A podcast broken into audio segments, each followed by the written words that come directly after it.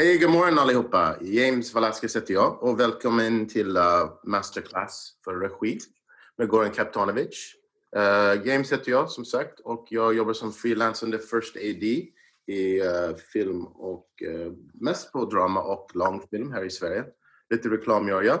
Har gjort det i 23 år och uh, ja, Eh, jag lämnar lite över till Goran där för en liten introduktion. Eh, Goran har gjort eh, såklart Kalifat som vi förmodligen sett och den senaste Knutby som går på Simon nu. Goran, varsågod, säg hej. Hej, god morgon allihopa. Välkommen till det här masterclass med mig idag. Ehm, jag tänkte att vi ska kunna ha tillfälle att prata om olika saker när det gäller film och serieproduktioner. Ehm, ni ska få ställa frågor och jag eh, kommer gå i olika aspekter av, av eh, konceptuerande av tv-serier men också om specifikt om eh, regi, samarbete med skådespelare ehm, eh, och ett antal saker som kommer upp till tal som vi kan gå igenom. Och eh, det vill jättegärna att ni ställer frågor så småningom.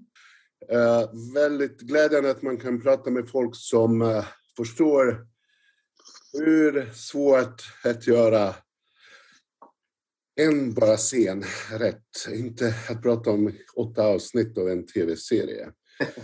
uh, ibland när jag tänker så här, uh, hur lyckas man, alltså att det är så abstrakt och så mycket när man får de här eh, manuset till eh, tv-serier som ska göras. Hur, eh, hur ska jag kunna göra det här? Och det finns en skräckblandad förtjusning att sätta igång med ett sådant stort ämne. Nu när jag pratar specifikt, jag, pratar, jag har gjort tre tv-serier på väldigt kort tid.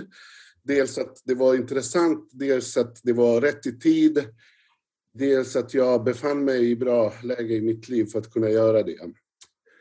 Det finns flera olika omständigheter hur, hur när det är rätt eller fel och sådär. Men sen finns det också för mig, om vi, om vi går specifikt, pratar till exempel om, om arbete med kalifat. Jag ska prata lite mer om liksom, samarbete. Vad är, vilka pelare måste finnas för att bygga hus? Och jag ser som uh, varje produktion som att liksom, som arkitekt som eh, ska hitta det här området, som ska bygga prylar, som ska gräva in det så ska det byggas och sådär. Och sen måste man hitta bra material och bra folk som ska kunna göra det i viss tid. Det är min någon slags referens. Det första som jag hade privilegium att kunna ta ett manus som var aktuellt just, just då, nu pratar jag specifikt om, om kalifat, att det var eh, det fanns ett eh, intresse om, om, om att det här ska göras och det, var, det var både politiskt, det var tabu, det var farligt, det var eh, på många sätt och vis, det var någonting som man skulle bara säga nej. Men eftersom jag gillar utmaningar på det sättet att jag tänker, vad, vad såg jag framför mig? Eh, det är en klassisk, liksom, man kan säga fängelsedrama versus action versus stora uh, coming of age. Eh. Det fanns så många fina ingredienser i, i, i den där storyn. Och du har unga flickor där, du har någon som är vuxen som ska, leta, som ska hitta någonting. Så alla de där krafterna, plus religion på det. Eh, tro, jag tror att tro är en väldigt, det råkade vara så här, nu skojar alla med mig, nu, nu gjorde om, om liksom om, alltså, om eh, kalifat, nu Knutby, nu är buddhist, nästa blir buddhistisk. Eh, så om någon lyssnar och har en buddhistisk projekt så tar jag jättegärna den. Eh, jag skojar, men vad jag vill säga är att eh, oavsett vad är, vad är för ämne, jag, jag, tyckte att, jag tyckte att varje eh, det, det, fanns så många bra konflikter och jag tror tro och övertygelser i stort sett det är saker som förändrar världen och eh, som, det är så stora krafter. Eh, för mig, jag aldrig går specifikt tänker i det här fallet extremism. Jag alltid skriver referenser till exempel. De där tjejerna var coming of age. Det skulle kunna vara att de, eh, de skulle kunna eh, liksom eh, knarka eller det skulle kunna vara konflikter. Så jag har översatt direkt någonting som finns, som jag kunde referera ganska starkt. För att, att, att bara åka till ett land på grund av övertid, det var lite abstrakt för mig. Men jag, jag förenklar alltid viljor hos, skådesp- eller på situationer till någonting som jag kan referera till. Och eh, som, eh, eh, som jag sen börjar jobba inifrån. Så vad, vad är som som jag, som jag fastnade för, för att projektet som jag kunde välja, det, att det fanns de där sakerna hela tiden. Och jag, jag tyckte att skådespelare skulle utmanas och jobba, jobba med det här. Och det var det, därför att jag tackade ja och tog mig an att göra det här. Jag visste att det var också farligt att eh, beröra de här punkterna. Det finns eh, så fort eh, religion är inblandat och sådär, så det finns ett balans som man ska hitta och att allt funkar. Sen, om jag bara pratar vad jag går igång på när det gäller story, så i det här fallet jag, hade, jag var väldigt tacksam att manuset, jag ska bara säga, det här kommer inte från ingenstans. Eh, Ville Bergman som har, och Niklas Rådström har skrivit på det här manuset för 2015. Så jag får manuset 2018 i hand. Eh, I slutet av, ja, i början av 2018. Så de har, återigen, det här manuset som jag ser direkt vad är som händer nu när man sätter igång och, och ska ringa eh, Netflix och säga, ah, kan ni göra det till våren? Eh, det, där. Så det, det fanns en förutsättning på Karifat att det skulle bli den, den var bearbetat, genomtänkt eh, och det fanns 80 procent av manuset var klar. Eh, och eh, det var fascinerande. Jag har aldrig sett så där att man får manuset pågående eh, situationer men ändå liksom följer ganska bra det som vi skulle kunna göra. Och sen har man anpassat liksom de 20 resterande process till situationen som rådde då i, i, i världen. Eller i, i, så jag, jag hade, så jag ska säga, förutsättning för den att det var riktigt bra bearbetat, eh, alltså manus, och det var tacksamma situationer. Vad jag gör först med, när jag får manuset och får frågan det här, eh, då, eh, jag, det första jag tänker att jag ska ringa vem fotograf ska göra det här. Förutom att ha en bra producent, i det här fallet var Eh, Thomas Mikkelsen eh, eh, från Finland och också involverat och jobbat med det här och hade stark vilja. Så det är också att han ville göra något annat och testa gränser. Så det var, det var väldigt mycket fria händer. Men vad jag tänker först, okej. Okay. Det finns så många olika sätt. Nu, nu pratar jag generellt med TVC. Vem, vem ska filma det här och hur ska vi filma det här tillsammans? Och nu kan jag nu har jag jobbat med, eh, eh när vi pratar om fotografer, eh, två väldigt erfarna och kanske, eh, kanske mest eh, intressanta och duktiga fotografer i Sverige. Eh, jag råkade, sen, sen, sen den här att hitta rätt fotograf, för mig, eftersom jag har gått eh, Dramatiska institutet, det var alltid så där, det, det är vi som ska hitta kärna i det här. För att jag, jag jag tror så mycket på visuella Liksom, om man får fotografen med sig till den här resan och har ett uttryck, då tycker jag att det är, det är väldigt mycket gjort. Det finns inget värre att uh, börja uh, ifrågasätta eller börja bråka med fotografer på sätt. Det är lika bra att stänga av butiken, eller hur? Ja, Ja, det... men i alla fall. Men jag, jag ska bara berätta processen. Så för det är viktigt någon som ska tolka det här och tycka det, det här är spännande. Och, eh, eh det första vi gjorde, liksom, jag träffades med Jonas Hallerik som är min kompis och gick i samma klass med mig. Och eh, jag tyckte att han var sugen att göra något annat. Det var rätt i tid också. Han eh, tyckte att manuset var bra. Han tyckte att där det står det utmaning att göra på något sätt. Och sen eh, har vi helt enkelt eh, från början eh, kommit överens och gjorde någon slags dogmaprinciper. Vad, hur ska vi filma det här? Och vad är för det här historien förtjänar att filmas på?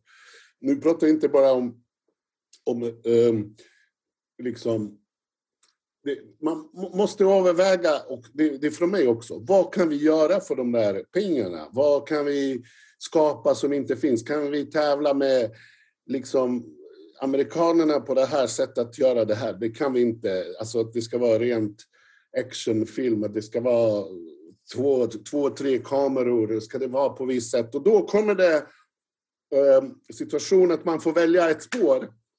Och i det här var det till exempel att man säger vi, hur, långt kan man, hur långt man kan gå i en scen utan att klippa.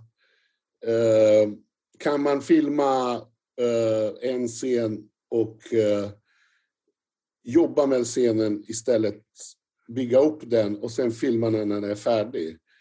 Eh, och sen har vi naturligtvis tittat på massa referenser från varför skulle vi berätta? Det här är ändå eh, vi, vi, kan inte göra det här skönare och vi kan inte göra det här Eh, stort, eh, pompöst, utan jag tycker att det här skulle förtjäna att bli någon slags handkamera med två, tre objektiv max, så att man berättar allt.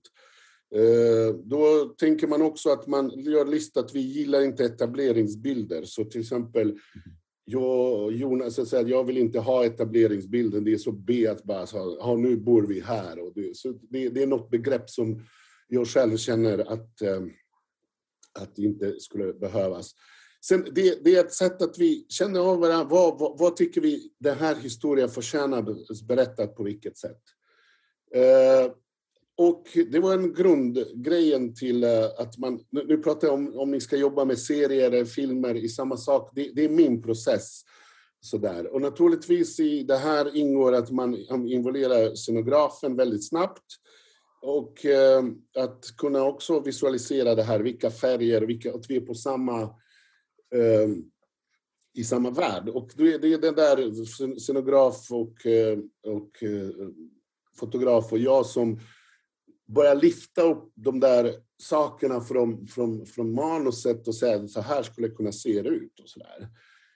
Eh, så det är den första driv, så det, var, det var ungefär den här processen hände också på eh, Den som dräper som jag gjorde i Danmark, men mest nyligen på Knutby, som också överenskommelse med mig, eh, i det här fallet var Aril som jag jobbade med eh, också. Så att vi säger, vad vill vi berätta det här? Vad, vad är tematiken? Vad kan vi, hur kan vi lyfta den här historien? Det berättas parallellt både med foto och skådespeleri och sådär. Så det var, jag, jag, bara säger, det är min process att börja jobba väldigt mycket med och komma överens om premisserna, varför man berättar den här historien. Sen, sen kommer casting. Det har jag, eh, som ni eh, upptäckte nu i senaste, eh, de där två stora serier som jag har regisserat alla avsnitt. Eh, jag lägger väldigt mycket tid på, på casting och som ni har sett, det är väldigt nya ansikten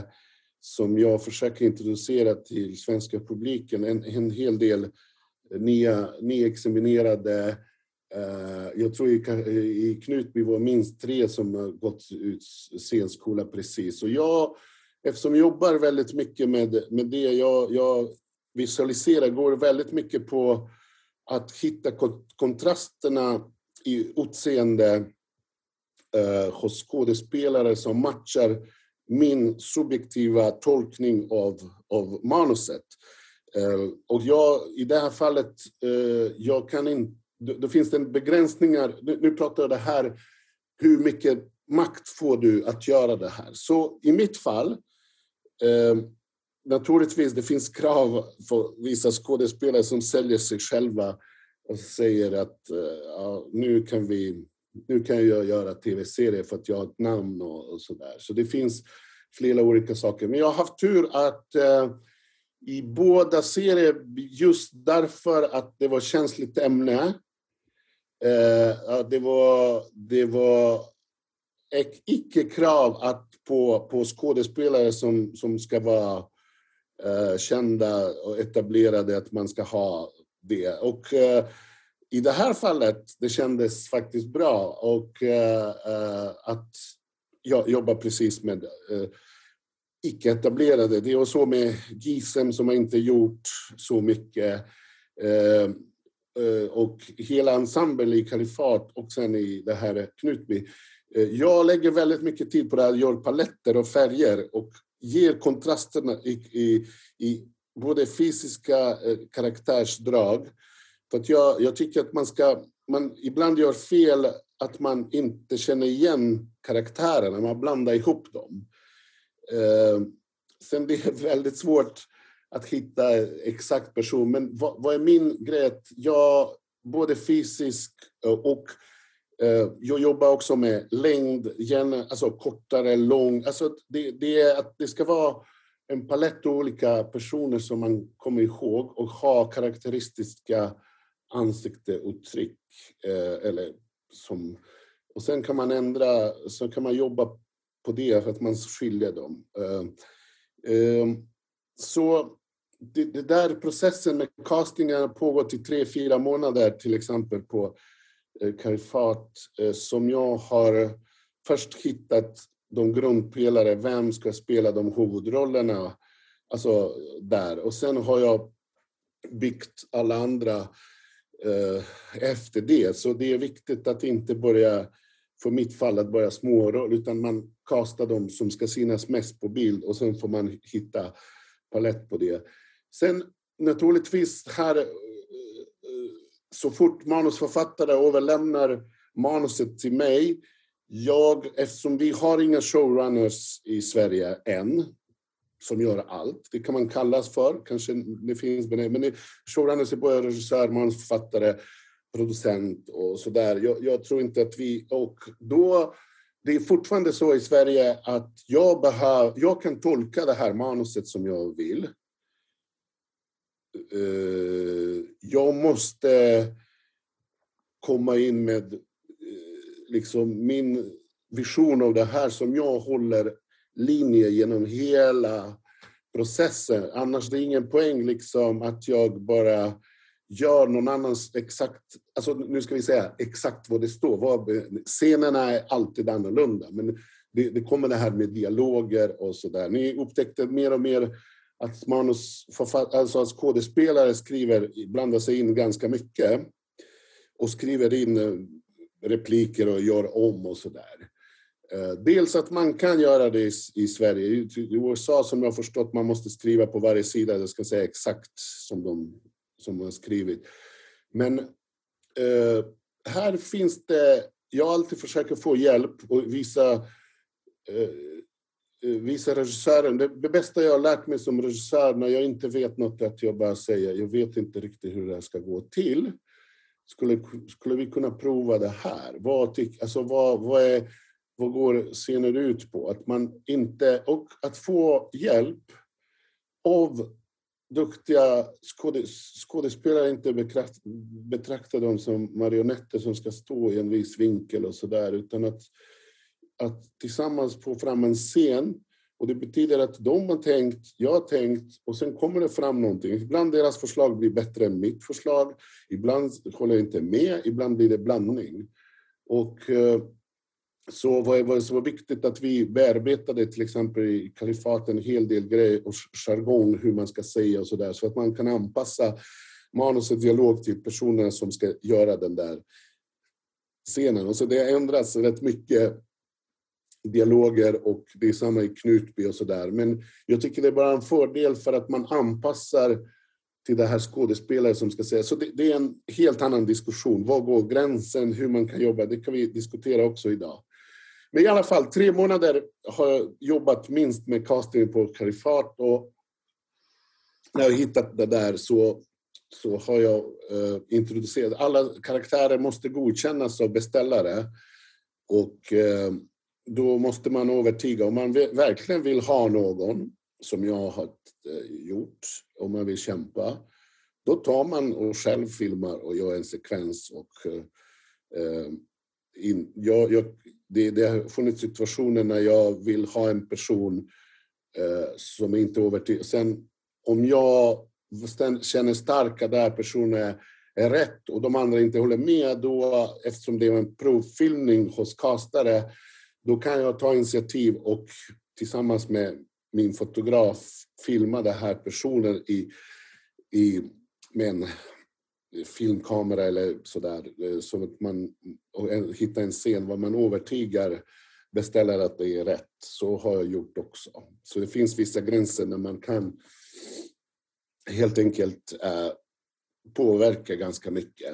Eh, så, och sen eh, det är det här med eh, platserna som, som, jag, eh, som jag är väldigt mån att det ska vara rätt filmisk och att scenografi spelar väldigt mycket roll och att man utnyttjar platser för det ger så mycket eh, eh, på köpet när, när, du har rätt platser. Det är alltid svårt att hitta i Sverige, när, speciellt när man gör en kontrast.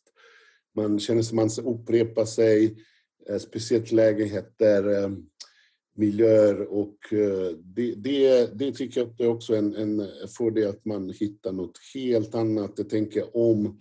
Eh, och det har vi också kämpat. Och sen har du fotograf som, som, är, som, har, som säger ja, jag kan inte filma här. Och det, är, det är psykologiskt drama, kommer dit och sen man ser tio stycken och sen säger någon nej. Och sen visst kan man bli galet på det, men i slutändan man måste låta Eh, konstnärerna, eller de där, uttrycka sig själv eh, och, eh, och hitta rätt plats. Och sen det är en psykologi, liksom spel. Du som regissör, ni alla som jag ser att alla vill regissera här mer eller mindre.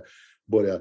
Ja, det, det, vi kan gå in på, på, sen ska vi gå på rent på, på regi och anvisningar och formuleringar, hur jag brukar jobba och sådär. Men eh, jag ser som om jag kommer ihåg det här huset som jag sagt från början. Eh, jag eh, ser till att eh, också det blir en... Det är ditt uppdrag att se ett övergripande stämning i, i, i gruppen, att den funk, alltså det finns kvar hela entusiasm och det här. Jag, jag, jag har lärt mig att jag kan inte bara vara regissör som sitter där och säger så här ska det vara, utan det finns så mycket arbete om, av hela tiden checkar alla och ser att man är på väg att göra något, att in, någon slags entusiasm som, som i vissa fall man orkar inte, men man, det, det är så... Man, jag har alltid frågat varför ska en ljudtekniker varför ska James sitta där för mig? För att du får inga... Alltså alla som jobbar, egentligen om man ska vara ärlig, alla jobbar för regissörer, manusförfattare och produktionsbolag. Så man, måste, man har de här kollegorna som är där man måste ha helt annan approach för att de ska också göra sitt yttersta. Inte det handlar bara om pengar, det måste finnas något mer. Och det kan kanske James också säga, när det är kul att man kommer till jobbet, att det, det, det, det händer nya saker och, och, och så där. Så jag har, det har hjälpt mig jättemycket. För att, visst kan man säga, ja, men varför ska det se till att det, alla mår bra, det är god stämning och så. Kanske man är... Jag har en sån slags starkt behov att, att det ska vara så och det har lönat sig i, i slutändan. Eh, samma sak med konflikter, att man löser det väldigt i början och att man inte släpar sig efter både personerna om man inte kommer överens och, och visionen, om, om det bara knackar i början, om det är fel, det, det sprider sig hela tiden. Och så har jag lärt mig också säga ifrån. Och när det är jobbigt så, så när vi när, när det inte funkar så att man gör det i början av, innan inspelningen än att komma in i inspelningsperiod för att då är det inte bra om det, om det bara händer saker där. Eh, så, så generellt, nu, nu, pratar jag allmänt om det. Mm. Vad, vad är vision? Och jag, jag, kan bara säga så här. Vad, vad är mina inspirationer och visioner både för just nu, låt oss säga Kalifat och Knutby och sådär. Jag, jag går väldigt mycket, eh, tittar väldigt mycket på dokumentärfilmer. Eh, jag, jag kanske är en liten eh, eh missbrukar eh, det där eh, alla intervjuer. Alltså jag kunde suttit i timmar och tittat på rättegångar. Eh, hittat enormt mycket material inför eh, eh, båda serierna. Både hur man går, hur man pratar, hur man, vad man åt för mat, vad, vad var stämningen i samhället, vad, vem var vi? Alltså, det är en, en enorm rad så, eh, så konsekvens, eller händelser som kanske inte implicit har att göra med serien, men jag ville veta sättet hur man var, hur man eh, beter sig på den tiden eh, i minst detalj för att kunna. Mm. liksom skapa någon bild. Och sen läser ganska mycket, allt som finns eh, material, både negativt och positivt.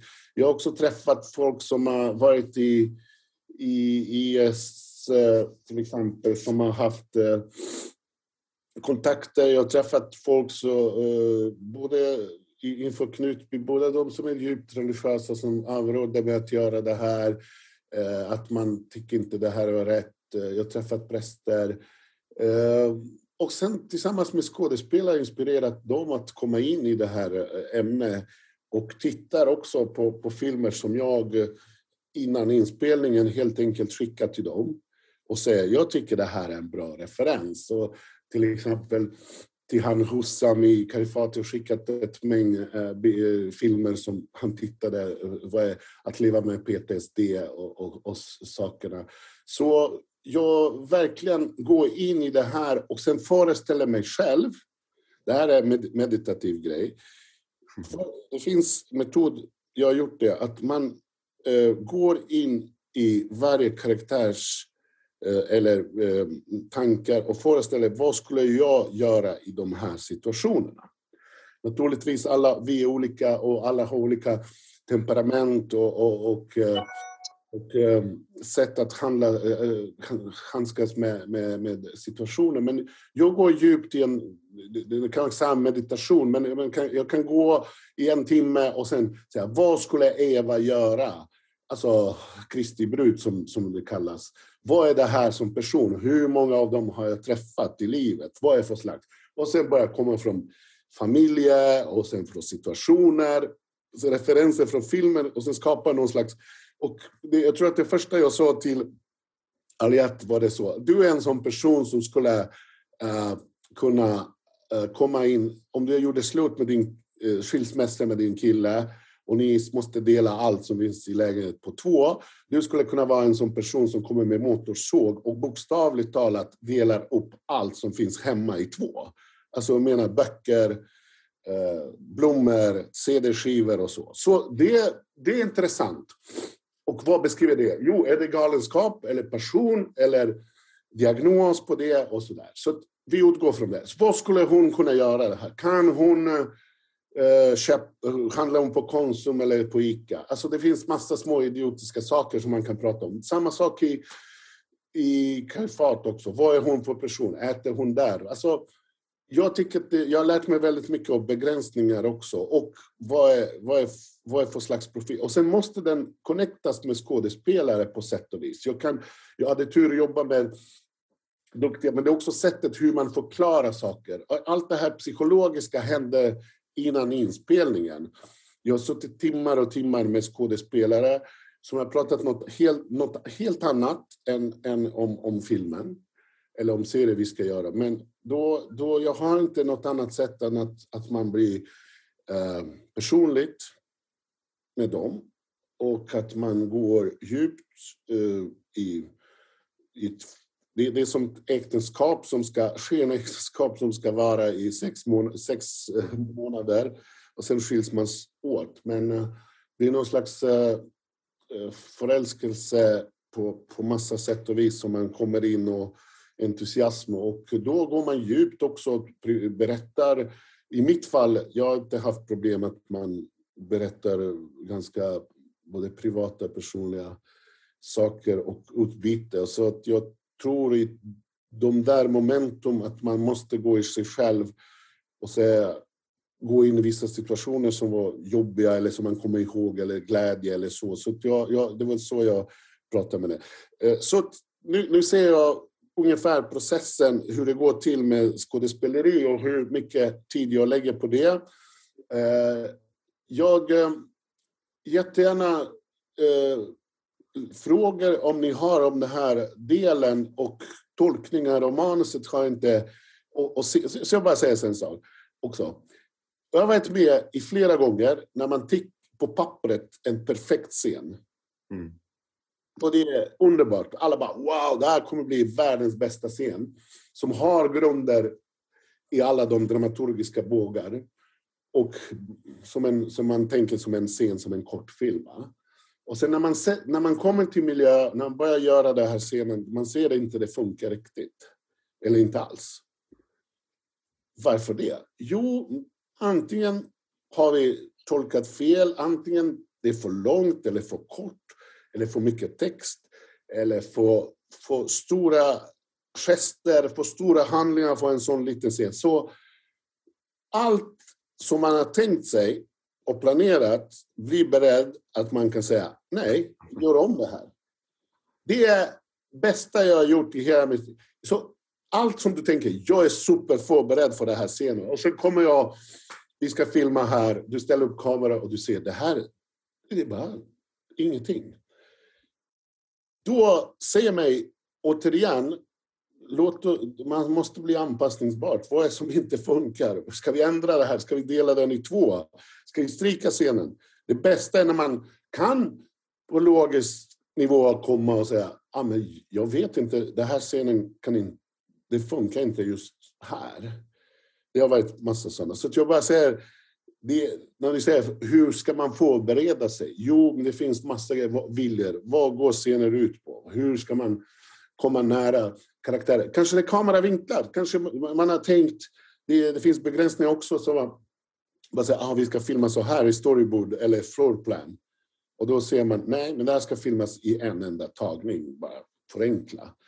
Så vad jag menar måste ifrågasätta om det är rätt känsla för just den där scenen. Um, jag tänker där Johan, eh, får jag bara fråga, eh, hoppa in där. Känner du det direkt när det inte funkar? Nej, men man, det, det beror på vad scenen är i filmen och så här. Mm. Men jag känner, och, och man, eftersom jag som, som regissör, jag tänker hela tiden klipp, inget annat. Och så tänker jag, och jag är fotograf, klipp, hur ska jag klippa det här scenen? Vad är nästa scen i det här? Och sen, jag ritar, liksom, om man gör åtta avsnitt, då har jag någon slags liksom, skala så här. Okej, okay, det här är tredje avsnitt. Jag får inte trycka för mycket på det här. Om jag trycker här, jag får ingen payoff här. Mm. Om jag i tredje avsnittet har en Klara som spelar, om hon, gör, hon får inte göra samma reaktion som hon gör i, ett, i ettan. Mm. För att det blir upprepning och då, det finns ingen eh, förnyelse av scenen. Man kan gärna upprepa en scen i samma miljö, men det måste ske utveckling av den scenen. Ja. Jag tycker inte det är intressant bara komma tillbaka till samma miljö, då sitter de igen. Gör något annat. Och jag, spender, jag, jag har en sån otroligt... Jag vet inte, jag råkade vara så att jag vill att skådespelare, skådespelare kan inte ta paus någon gång. Jag menar inte att de måste bara springa och göra någonting, men det, det är alltid fint att jag frågar vad, vad gör du här i rummet? Vad, vad är du på väg? Ja, men det är alltid så, ja, men jag ska leta efter. Ja, men vad letar du efter? Letar det här. Okej, okay, vad bra. Och då tänker jag att han letar det här, men hon frågar honom varför, varför ska du lämna mig? Och så där. så det blir, det blir kontraster i, i scener. Jag försöker få den att uh, fungera. Uh, det, det, det, finns massa sådana svar uh, som jag kan mm. prata om. Och jag alltid liksom letar också i karaktärerna, om jag pratar bara karaktärerna, det är i, i, i, karakt, i karaktärers, äh, kontrasten i deras karaktärsegenskaper. Jag också vill få dem levande och uh, så. Mm. Uh, nu har jag pratat ett tag. Uh, ja. Nu kanske det finns lite frågor några, här. Vi kan ta några frågor här. Uh. Monica, du har haft din hand upp ganska länge där, så kör på. Ja, tack. Ja, nej, det var lite frågor i början, men han, eh, han kunde läsa mina tankar så jag fick svar ändå innan. Okay. Men, eh, men just det här med att skapa stämningen. Eh, jag tycker det är så viktigt för att det känns som om när jag försöker göra det så tycker alla att nej, men varför bryr du dig? Liksom.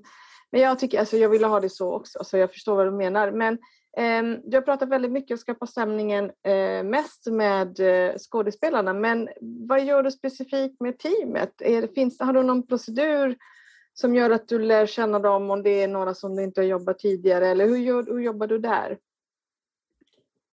Um, det där är väldigt individuellt hur man är som person och sådär. Det är inte så att jag längtar efter att få eh, kärlek. Alltså jag, jag, jag, det viktigaste är att jag behandlar det att det finns inte hierarkier på det sättet att jag är en del av teamet, att inget, ingenting som, som, som, som gör att man, att man eh, sticker ut och, och helt enkelt går och berättar. Jag berättar mycket sådana ord, eh, språ, eh, vitsar.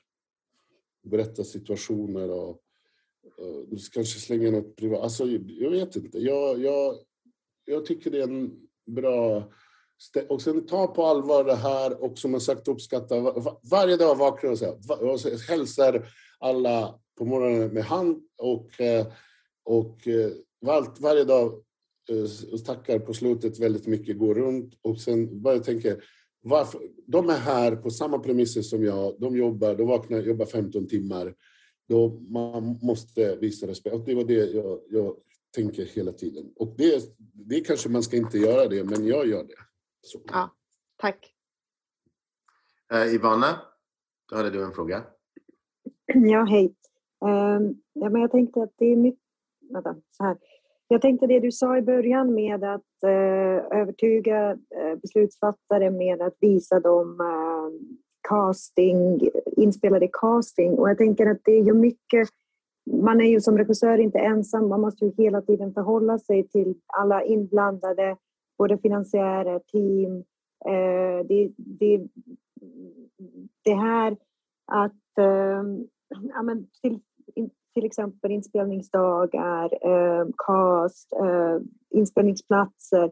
Och då är min fråga hur, alltså, hur, vilka strider, hur vet du vilka strider du ska ta och, vi, och på vilket sätt eh, du ska ta dem? Eh, Förstår du hur jag tänker? Lite, lite den jag har frågan. en prioritetslista, absolut. Jättebra ja. fråga.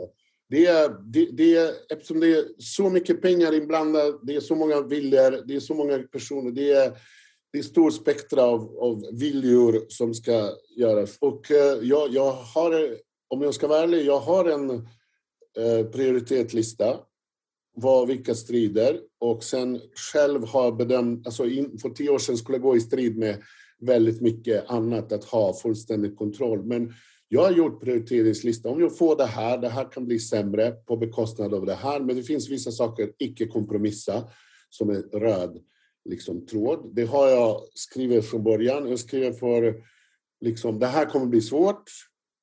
Men jag får lägga ner mig här och uh, få, det bli så. Men jag får få belöning någon annanstans. Så tyvärr, det är att skriva en eh, eh, uh, ordentlig lista och säga få, ge och få.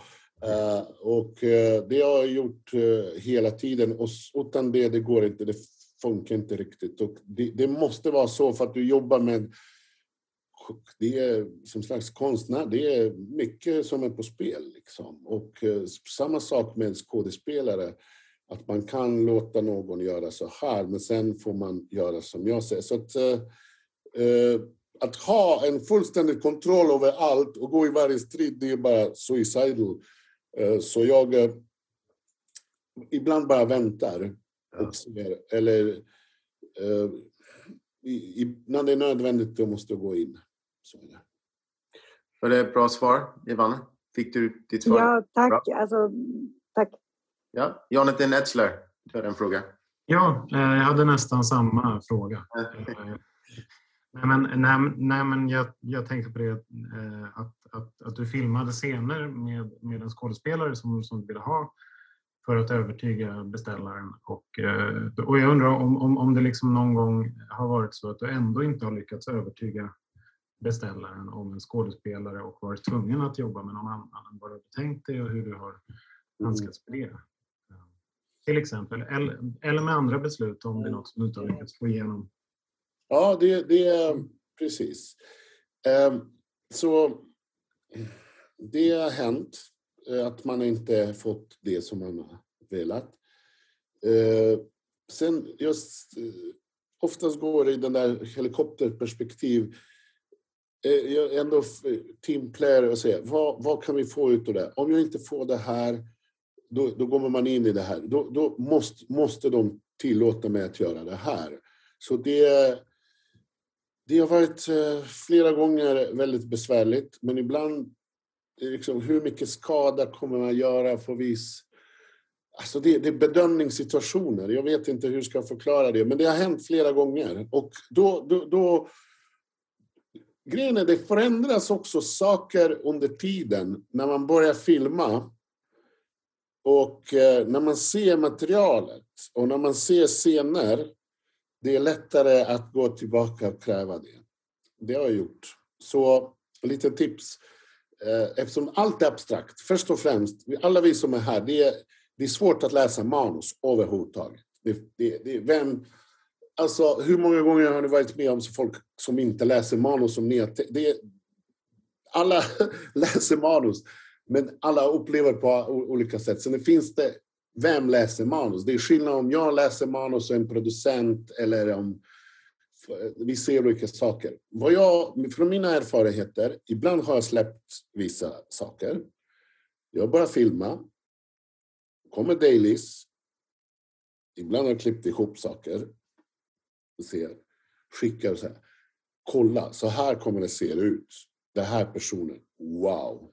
Ja, men då går vi med på det. Så att, eh, eh det verkar inte som trolleritricks och så, men nödvändigt för att få din vilja igenom. Så att jag har gjort så.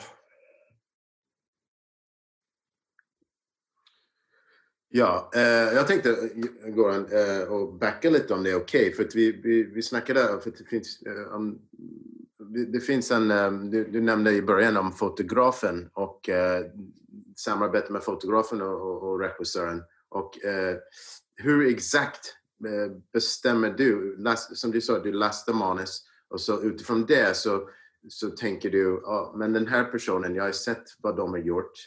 Eh, det, det, är den här camera language eh, jag är ute efter.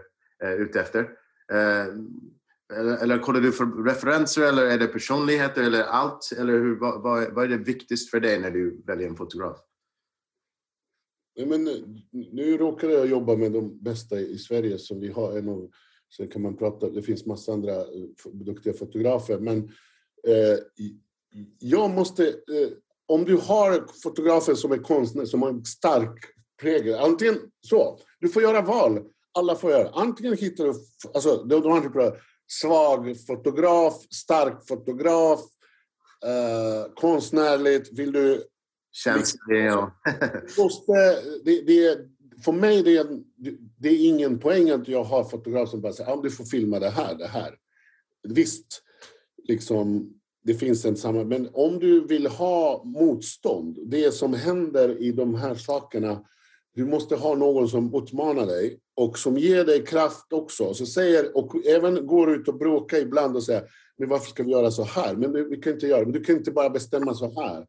Eh, det uppstår att du tänker, alltså jag funkar så att eh, när man ska lösa situation då kompletterar man varandra ganska mycket. Och sen kan man säga att ibland går det åt ena sidan och andra sidan. Men eh, jag också ser till exempel eh, att eh, Jonas, till exempel, kan få bästa eh, handhållet fotograf i, i Sverige som kan och vill ha den där nära och, och, testa det där begreppet. För att han har gjort massa... Du, du måste säga att många fotografer gör serier som är ganska klassiska, och, alltså åkningar, krimserier. Och sen om man ska ha en utmaning att, att satsa åtta, alltså göra åtta avsnitt. Du måste utmana den här personen med ett annat kamerabegrepp. Och när vi visade det här, alltså det var kaos. Alltså när vi, vi bestämde att vi ska bara ha en tagningar. Om det inte går så safear vi med en extra bild som att vi kan klippa in. Och eh, jag tror inte de förstod riktigt vad jag menade. När vi kom med materialet Eh, Eh, då såg de att vi tog inte närbilder, vi tog inte... Vi försökte skapa det här liksom nerv med handkamera och eh, att klippa bara när vi måste. Så har vi repat, vi kom överens. Vi repar tio, fem timmar en scen och sen filmar vi den i, som, som ett flopp och sen klipper vi i själva rörelsen. Och det har vi liksom, jag tror att han har fortsatt jobba med, så jobbat på Snabba Cash, samma sak. Så han har gjort. Det, det är den där som han inte intresserad Så han har drivit den där, att det går på det här sättet. Med eh, eh, Aril har vi jobbat mer klassiskt med också, att det, det kan hända också liksom, eh, med två, vi har jobbat två kameror hela tiden. Och det är en helt annan process med två kameror och det är inte bara att ta, det går snabbare. Ibland två kameror är mer besvärligare än så, men eh, i mått och tid och, och, och man måste ha en operatör och det råkade vara att de här har jobbat ihop Mish och han ganska länge och så att de, de kan det här språket och så. Så det, att bara få två kameror på ett projekt är inte lösningen, det går snabbare. Du vet också, eh, alltså det är inte James, att det, det blir mycket mer besvärligt. Men eh, så, så svaret på frågan är du måste hitta någon... Om du vill ha kreativ bollplank och någon som tycker och så, då hittar du... För mig funkar det. Men om du är regissör och som har tydliga visioner och sådär, då ska man inte jobba med eh, en stark kreativ fotograf som, som man eh, Mm. Eh, det är inte många som klarar av det, så, så är det. Men man får så mycket tillbaka och jag jobbar så. Så är det. Det är samma sak med eh, alla andra funktioner och det handlar också om att skådespelare öppnar sig och kommer med egna eh, liksom, förslag.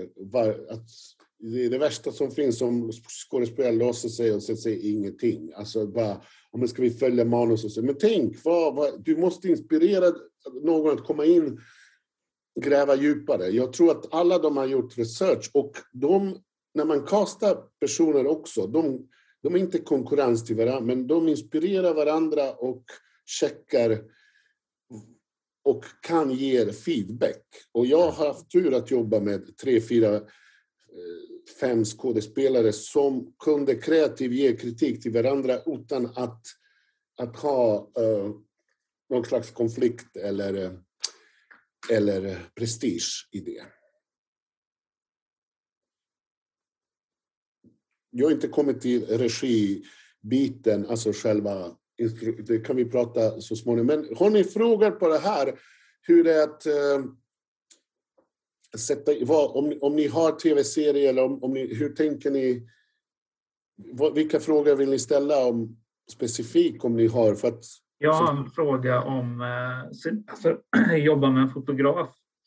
Eh, hur, eh, vad har du för liksom, kunskap om just alltså, liksom, fotografaspekter som bländare och sånt? Hur pratar du med honom på sätt? Pratar du om skärpedjup och sådär eller är det mer referenser till andra bilder och så? Hur, hur mycket kunskap tycker du man ska ha om fotografens jobb själv som regissör? Nej, jag, jag går inte i ljus eh, och bländare och, och sakerna. Det, det förutsätter att de kan det där. Det, har aldrig, ändå bland, det enda jag blandar med, jag tycker det ska vara lite närmare komposition på bilden. Eller jag ska backa lite. Eller jag tycker inte det åkningen funkar. Eh, jag tycker att vi får eh, flytta kameran. Det här master kommer inte funka, men vi börjar från början och så där. Så jag går aldrig mer i i vad heter det, bland, alltså tekniska aspekter av, av det. Det enda jag säger, jag tycker inte åkningen är här, jag tycker vi står stilla, jag tycker vi backar ut, vi kommer närmare. That's, that's it. Annars går det till eh, till ett annat eh, fotografens område som är farligt att ifrågasätta och det ska man inte göra. Så tänker jag. Yes. Uh, Simon? Uh, ja, tjena Goran. Uh, eh, jag hade gärna hört uh, ännu mer om researchprocessen. Alltså också ganska alltså, kopplat till de här två då, alltså kanske skillnad lite också men ja, men du säger att du intervjuade folk. Hur mycket folk fick du intervjua? Alltså, hur, känner du att det ger någonting att intervjua liksom 15 pers eller är det liksom, räcker det med liksom två, tre stycken från de här för att, för att förstå världen? Vad, vad är det liksom absolut viktigaste för att förstå mm. platserna som du liksom porträtterar? Vad varit mest givande research? Det är sant att det är inte så att du behöver 15 stycken att få i, i, i över, övergrepp. Alltså, övergripande situation om, om hur det var där. Eh, ibland har det räckt med vissa bilder. Ibland har eh, haft intervjuer med folk som jag hittat rörlig bildmaterial från, eh, från filmerna förut. Till exempel, eh, det var han, ehm, eh, vet det, eh, den här prästen i Knutby. Eh, det var intressant eh, eh, han, att att han... Vi, vi har hittat en från början till slut ledmotiv. Att han eh, liksom... Eh, ett, ett, alltså ett ord eller någon film som, som, som har stark referens till hans karaktär. Jag har tittat väldigt på, lite på Jack Lemmon, och hittat några karaktärer, hur man går. Han har hittat, han har sett sekvenser hur han går, hur han beter sig, hur man pratar. Eh, och eh, till exempel eh, små... Jag, jag, tror att ibland blir det bara sådär flashback. flashback. dem. alltså jag, har sett, jag har i huvudet, jag har kanske sett, alltså, som alla ni, eh, allt liksom... Jag, jag har väldigt mycket register från 60, 70, 80-tals långfilmer. Och jag tänker fortfarande långfilm. För att jag har inte växt, vuxit upp på tv-serier. Jag har missbrukat tv-serier på Sopranos, The Wire, och, och massa grejer. På senaste tiden, till exempel, jag har inte sett en enda serie sedan två, tre år tillbaka eh, överhuvudtaget. Och eh, eh, jag har referenser från filmer och även både Knutby och, och den här eh, Kalifat var som en stor, en, en lång film. Det är så jag har lärt mig på skolan. Och råkade jobba med båda fotograferna som också vuxit på film och som bara, det är film som är intressant. Och så har vi jobbat i de där paletterna. Eh, så när det gäller research på, på de där eh, personerna, ibland har det varit bara en specifik bild från till exempel någon 80-tals eh, liksom, eller 70-talsfilm som säger att du kan gå så här, du, du kan titta så här, du, du, du är passiv aggressiv, på vilket sätt? Så jag kunde visa lite klipp. Så ibland sitter jag med skådespelare och säger jag har gjort research, det är som det är fakta här. Men är det roligare research som det var på riktigt eller det här karaktären så kanske vi gör blandning av det. Så har jag. Ja, får jag fråga vidare då? Eller bara för det här, det som är det mer då sanna, det som har hänt i den situationen som du kan porträttera eller liksom att, att just gå in i eh, att berätta om en situation som har skett på riktigt ja. eller så? Jag berättar precis. Antingen att jag har hört och så, eller jag säger, vad skulle du göra i den här situationen? Men du, eh, till exempel om bara sitter där och vad, vad, vad, är, vad är känslan i den här situationen? Vad skulle du gjort? Och så, eftersom alltid är subjektivt, jag kan inte gå från något annat än att jag själv upplever den här karaktären som trovärdigt enligt mina referensramar. Eh, sen kan jag få in olika aspekter av den här personligheten, men jag måste referera starkt till till, alltså jag tyckte att det var så komiskt hela det här Knutby, alltså det fanns komik och vi säger att vi, vi får, det är så skruvat att nästan bli komiskt och säga kan vi gå dit? Jo, men det kan vi för att det är så, man kan säga vad man vill, men vi kan gå så, så ta på fullaste allvar alltihopa. Man kan inte spela komiska situationer, men om man har allvaret så uppstår komik. Så jag, jag, samlar ihop fakta referensbilder och sen tolkar jag i mitt och sen gör jag till, till mitt som jag tycker det är bra. Bra. Uh, vi har några frågor här, så jag tänker så här. Uh, Simon, jag hoppas att du, du fick svara där. Uh, vi svarar på de här frågorna som, som vi har nu och sen tar vi en liten paus och så kommer vi tillbaka och fortsätter med Goran. Så att, eh, Anna Bilund, du hade en fråga. Ja, och det var mm, mm, liknar Simons eller vidare på hans fråga. Men ehm, just med, du sa att du då tittar på mycket rättegångar eller liksom ah, har knarkat massa research till exempel kring Knutby. Eh, men hur mycket vill du att skådespelarna ska förhålla sig till de riktiga människorna? Har de liksom gjort sin research på dem? Vill du att de ska efterlikna dem? Eller vill du att det ska gå via dig i researchfas eller så? Eftersom jag hade tur att eh, skådespelare skådespelaren Aliette Opheim har fascinerats av sekter. Hon har, det är hennes livsroll, tycker jag. Det är, jag var precis ålder, precis tid. Men hon är genuint intresserad av den här personen. Och hon kunde referera också med, personligt med vissa... Så allt hamnade på plats på, på något sätt.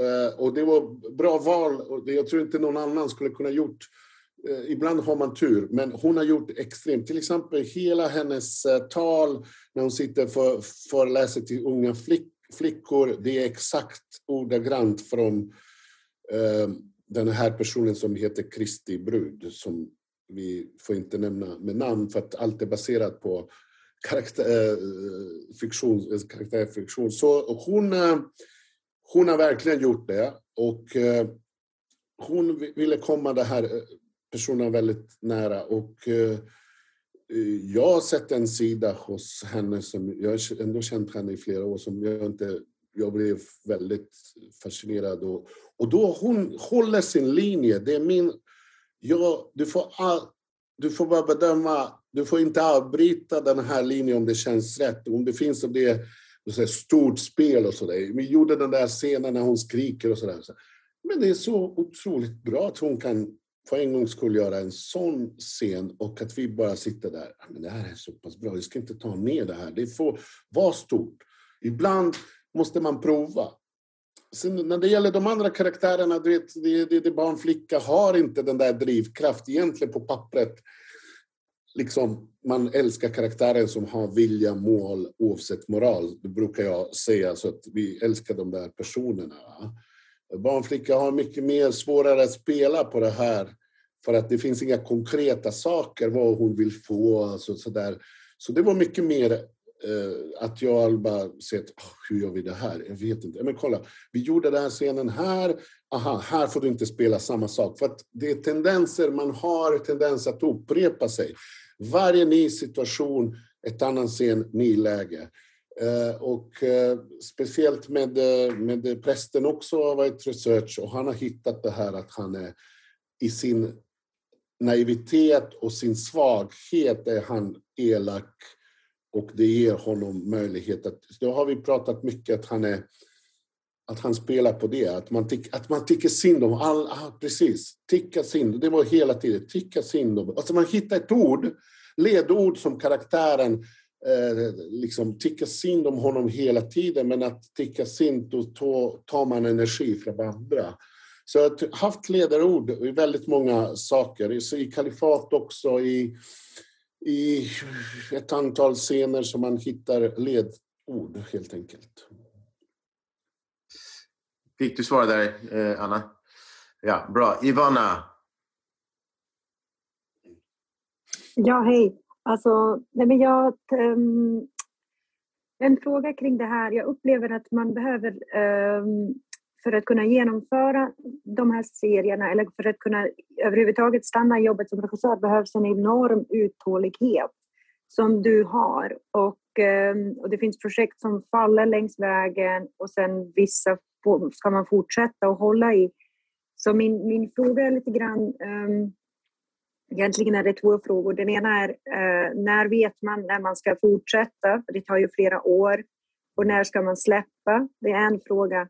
Och den andra, eh, du får välja vilken du vill svara på, är riktar sig till folk som... Eh, hur, hur, får man, hur kommer man dit att man, eh, att man får regissera, alltså att man får eh, att man överhuvudtaget kommer på tal. Men det, men det kanske vi kan ta sen, den andra frågan. Så ta bara den första. Men om jag ska vara ärlig, det där är en stor fråga. Jag har jobbat i, i, i, jag har hållit på med det här sen, jag gjorde min första korvfilm eh, 96. Eh, och jag har haft, eh, det, det, nu frågar du en, så här, alla sitter här och jag, jag betraktar er precis som kollegor eh, till mig. Jag har ingenting speciellt att dölja och hur frustrerande det kan vara att eh, ni kan tänka så här. Jag, när, jag, när jag gick eh, eh skolan ut i eh, Dramatiska institutet, det, fanns, eh, det gjordes 15 filmer om året. Eh, alla vita medelålders män som gjorde det. Eh, det gjordes en tv-serie och alltså att göra en kortfilm, det var abstrakt. Alltså det fanns inte, vi pratade inte om du kan få jobba i, i, i branschen, utan uh, det är kanske bara... Alltså det var skrämmande. Det var riktigt skrämmande. Det fanns ingenting... Du kan inte gå och pitcha. Det fanns inget... Det, det, du går till SFI och SVT, det är det. Och sen kanske någon ah, kan, kan göra film. Och så det är en massa andra... Så jag säga, mycket bättre situation just nu på massa sätt och vis. Också svårare. Men vad jag vill bara säga, det dröjde ganska mycket, så det beror på situationer i livet, var man befinner sig och hur, hur, hur man vill pusha. Va? Mm. Jag, jag har kanske haft otur att, eller otur, jag hamnade i Malmö och sen inte haft eh, liksom, möjlighet att utveckla det här så mycket saker. Men jag, eh, jag har konsekvent eh, byggt upp, eh, som du säger, hur det kommer fram till att man överhuvudtaget får förfrågan att regissera.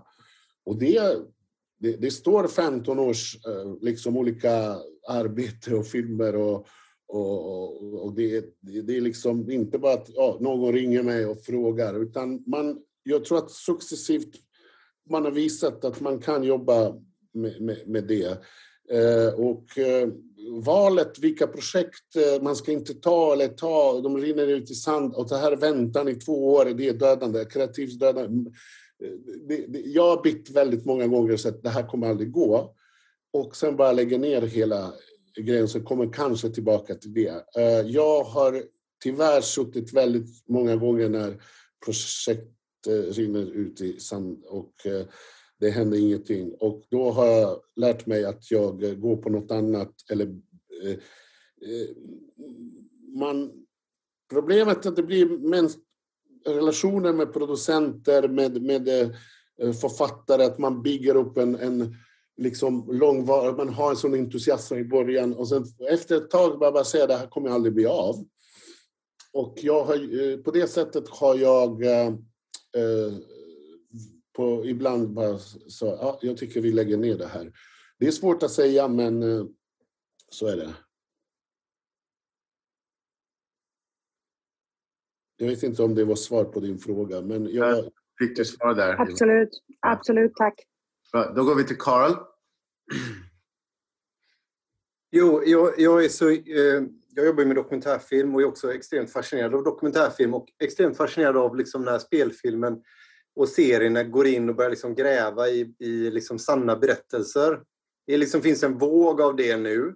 Eh, och, och ehm, det är klart, det blir också en slags tolkning. För serierna har sån enorm genomslagskraft så att de definierar liksom vad det var som skedde i den här verkliga händelsen som de har liksom fångat upp. Och jag blir nyfiken där, Goran, hur du eh, Liksom, det, det väcker också massa liksom både etiska frågor, för det är levande personer och det är personer som, är, ja, som finns. Och vi har sett flera projekt som också blivit drabbade av det, eh, att, att drabbas av en problematik kring det och hur, hur man har... Jag tänker som den här Skandiamannen, eh, debatten kring de anhöriga eh, efter Palme, den här, vad heter han, den mördaren som går på... Ja, du vet vilka jag menar, Goran? Jag vet, jag vet. Eh, och jag tänker, jag tänker lite, tänker jag, i och med att du har liksom satt tänderna i Knutby som är en sån berättelse med levande, eh, riktiga personer.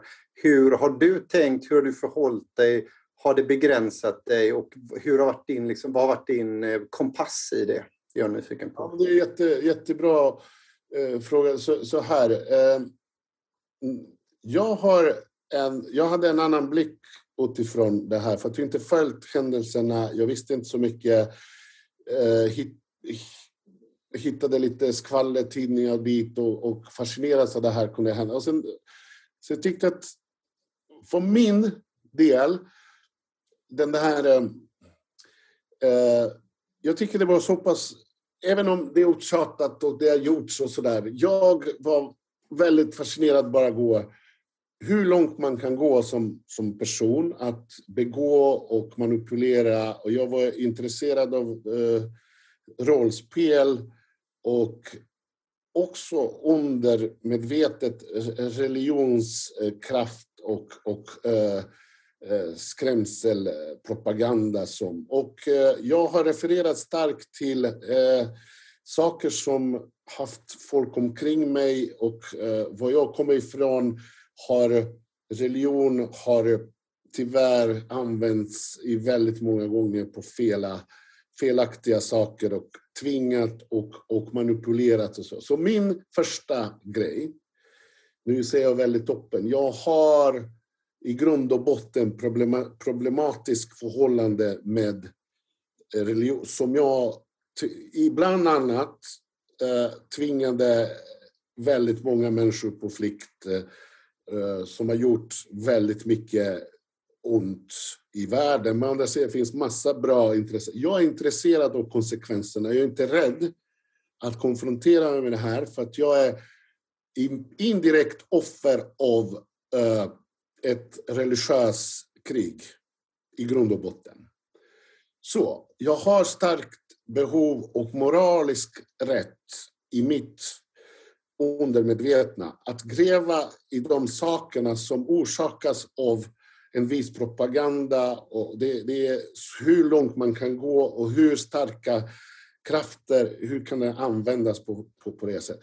Och jag tycker så här, det är, det är också, om du har gjort den där grejen, du är 18, alltså då, då, då kommer vi till den här Auschwitz-vakten. Eh, om du är 18 år du har konsekvenserna till din egen handlande. Vi kan inte säga oj, han var ung och sådär. Absolut, det är en sak, naiv.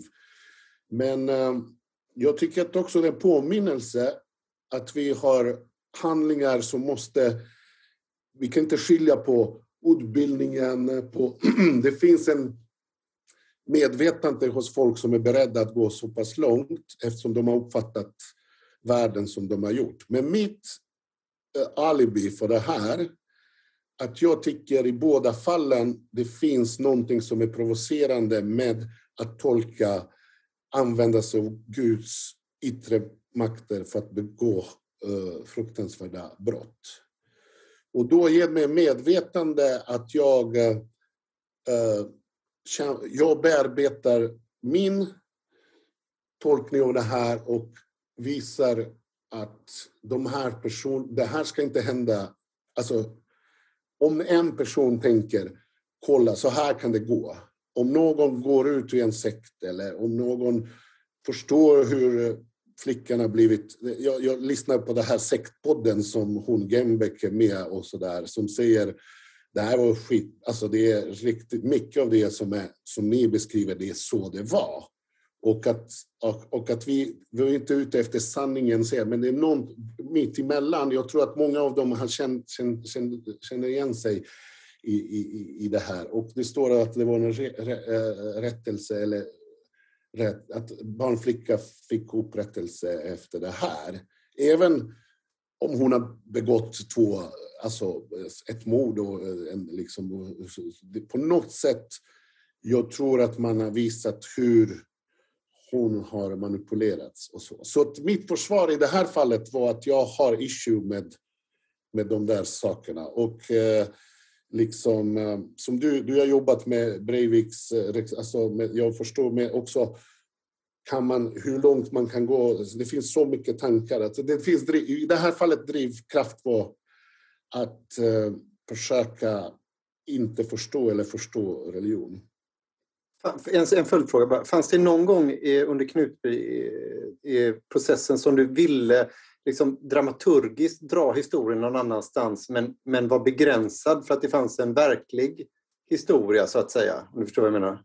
Ja, definitivt. Det finns vissa saker som man har velat, velat gå lite längre och eh, eh jag eh, har begränsats av, av det som stod där för att någon säger att det, här, det gick inte till så här. Så att, eh Eh, det, fördel var i det här fallet att eh, Jonas Bonnier som har skrivit boken, det är väldigt mycket från rättegångar exakt vad som har hänt. Så badkaret finns. Bråket finns. Eh, sex sexscenerna beskrivs där. Hammare Hammare, alltså det var så mycket på köpet så det står enligt vad heter det, undersökningar och förundersökningar och rättegångar. I Skandiamannen det var ingen som är dömd och det förstår jag fullständigt. Jag skulle ha gjort samma sak liksom, om det skulle hamna i en sån situation. Att... Så, eh, så jag, eh, jag, vi vet inte, kanske vi blir stämda ändå, men eh, jag, jag tycker att det, det är min dryga, jag kommer att påstå det här. Bra Karl? Tack. Ja. Uh, vi tar sista frågan in en paus. Uh, Erasto? Ja, eh, tack så mycket för allting hittills. Jag undrar, du sa att du skulle komma in lite mer på regi och så efter pausen. Men om du skulle kunna sammanfatta eller liksom bryta ner momenten i ditt arbete som konceptuerande regissör. Eh, du nämnde att du först beslutar om fotograf och att du låter castingen ta sin tid. Men eh, vilka, vilka liksom fler steg tar du sen? Och eh, om det till exempel ska vara fler regissörer än den som konceptuerar, vad är liksom viktigast för dig att besluta före överlämning och så? Uh, Okej, okay, bra fråga. Uh, nu gjorde en, uh, eh, jag gjorde en serie i Danmark förra sommaren som hette Den som dräper och jag kom in som uh, andra regissör, så det var en konceptuerande före mig. Ehm, om jag ska Eh, jag har inte velat gå in i... Jag har sett lite av det som har filmats ungefär. Språket ska inte bli helt annat. Men jag har inte velat gå i och läsa manuset 1 till 4 överhuvudtaget. Så jag fick 5 till 8. Eh, och eh, jag vill inte bli färgad av eh, spelet, av tittarna där, men jag bara visste ungefär åt vilket håll. Så jag har valt att inte gå i detaljer där. Jag har valt att uh, Eh, alltså fortsätta med eh, skådespelare att jobba, gräva djupare i de här karaktärerna. Jag tyckte att jag kunde inte gå ifrån story så mycket för att eh, de har ändå gjort och har i kroppen. Så vad jag kunde göra det att känna av pulsen. Är De är mottagliga till mer regi, mer känslomässiga scener och situationer. Och när jag introducerade sättet jag jobbade, de gillade det och tyckte att det ger dem mycket mer. Och jag har kommit som en frisk fläkt för att de har jobbat väldigt stelt och konceptuellt, som inte är fel. Men jag kom så och jobbade så här, det här kommer inte skilja sig, det, det är lika bra, så vi förändrar inte karaktären. men vi får tacksammare situationer att jobba på. Och, eh, sen jobbar man med liksom skådespelare som har följt 1 till 4, så det är väldigt tacksamt också. Jag jobbar med Tobias Santelman, han är från Exit, eh, som är väldigt eh, skådespelare som drar, som säger jag gjorde inte så här, jag måste vara så här. Så han gav mig balans. Eh, så jag, valde, jag, jag, jag måste säga att jag inte sett 1 till 4 överhuvudtaget alltså avsnitt, utan sett mina i klipprummet. Så inte sett helheten, men det blev, det blev väl bra som jag förstår det. Så att, eh, det är också val. Eh, att inte prata ihop sig för mycket och vad man får göra och inte göra, då, då blir man begränsad. Så tänkte jag. Eh, det var väl svar på, på din fråga. Du frågade om jag ska komma in på regi lite mer. Mm. Exakt. Vi, kommer, vi, kan, vi kan ta en kort paus nu. Uh...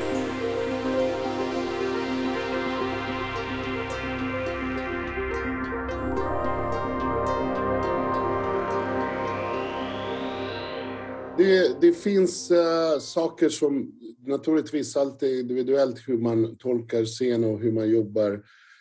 Och vad är, vad är en konsekvent äh, bra regi. Till exempel, jag pratar äh, aldrig om psykologi, om, om, om formuleringar på, på sätt eftersom jag har... Eh, alltså jag kan förklara så här. Jag, prat, jag förutsätter att man har läst manuset och jag har pratat om karaktärerna eh, som innan vi började inspelningen, alltså i vissa sammanhang. Kanske var naturligtvis med huvudskådespelare pratade jag ganska ingående om karaktärer och hur eh, till exempel nämnde det här, han ska vara, han tycker synd om sig själv och det ska vi påminna oss om. Hon, hon har, alltså den övergripande stora karaktärsbågar går jag inte att, att, att justera på sätt. Utan jag alltid utgår från, nu har vi den här situationen, just nu. Allt backstory och sådär är helt orelevant att nämna, för att det är just i den här scenen, det är det vi ska filma och det som ska synas. Och då försöker jag bara säga, okej, okay, ska, vi, ska vi kunna... Eh, då, då ber jag alltid eh, typ 10-15 minuter eh, för att gå och trampa scenen. Naturligtvis, det har jag pratat med fotograf innan för att vi har floorplan eller vi har bilden hur den här scenen ska se ut. Inte storyboard utan bara generellt bildreferens. Som jag till exempel jobbat med, med Ariel i det sista så har vi ljuset, eh, frestelse, eh, känslomässigt scen, eh, nakenhet, eh, stora eh, stor bild, eh, inte gå close-up och sådär. Så jag har någon slags referens. Och då, under tiden jag är där, då vet jag att de ska ljussätta och göra scenen och förbereda det här. Men det var 15 minuter med skådespelare. Och sen förklarar jag vad, vad den här scenen betyder för mig. För att det är så pass många scener i en lång i, i serie. Så bara säga, nu har vi känslomässigt varit här. Det här är avsnitt fyra, upprättelse. Jag påminner om dem vad i världen de befinner sig, som en påminnelse, även om de läser manus. Men jag säger, och jag säger så här, ja, men nu har vi gjort en scen i den här lokalen, i det här rummet som var så här. Nu ska vi prova något annat. Och då, då började vi trampa scenen och går, vad är som är viktigt i den här scenen, vad ska besinnas i, i scenen? Och då ger vi en benämning. Allt går ut på att hon ska uppleva dig som en frälsare och hon är kär i dig. Eh, så vad vi ska komma, vi ska jobba till momentum tills sista bilden. Jag säger i mitt huvud, jag behöver inte säga till dem, jag säger min bild är sista, att jag vill att hon ska, ska bli på henne och då klipper jag vidare. Det är någon slags poäng.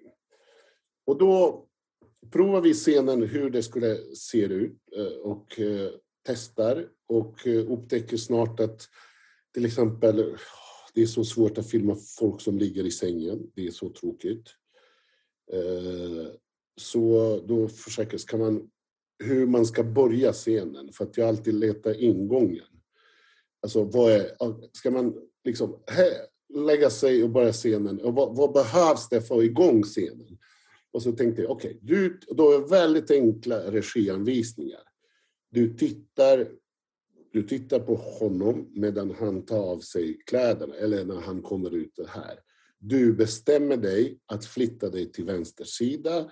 Du sätter dig där och gör dina rutiner. Vad gör du då? Jag gillar när man har att man inte hittar på saker utan man har rutiner till exempel, du ska ta av dig klocka, du ska göra det här, du ska, du ska byta kallingar eller du ska hitta en tröja. Hur gör du när du förbereder sig för att sova?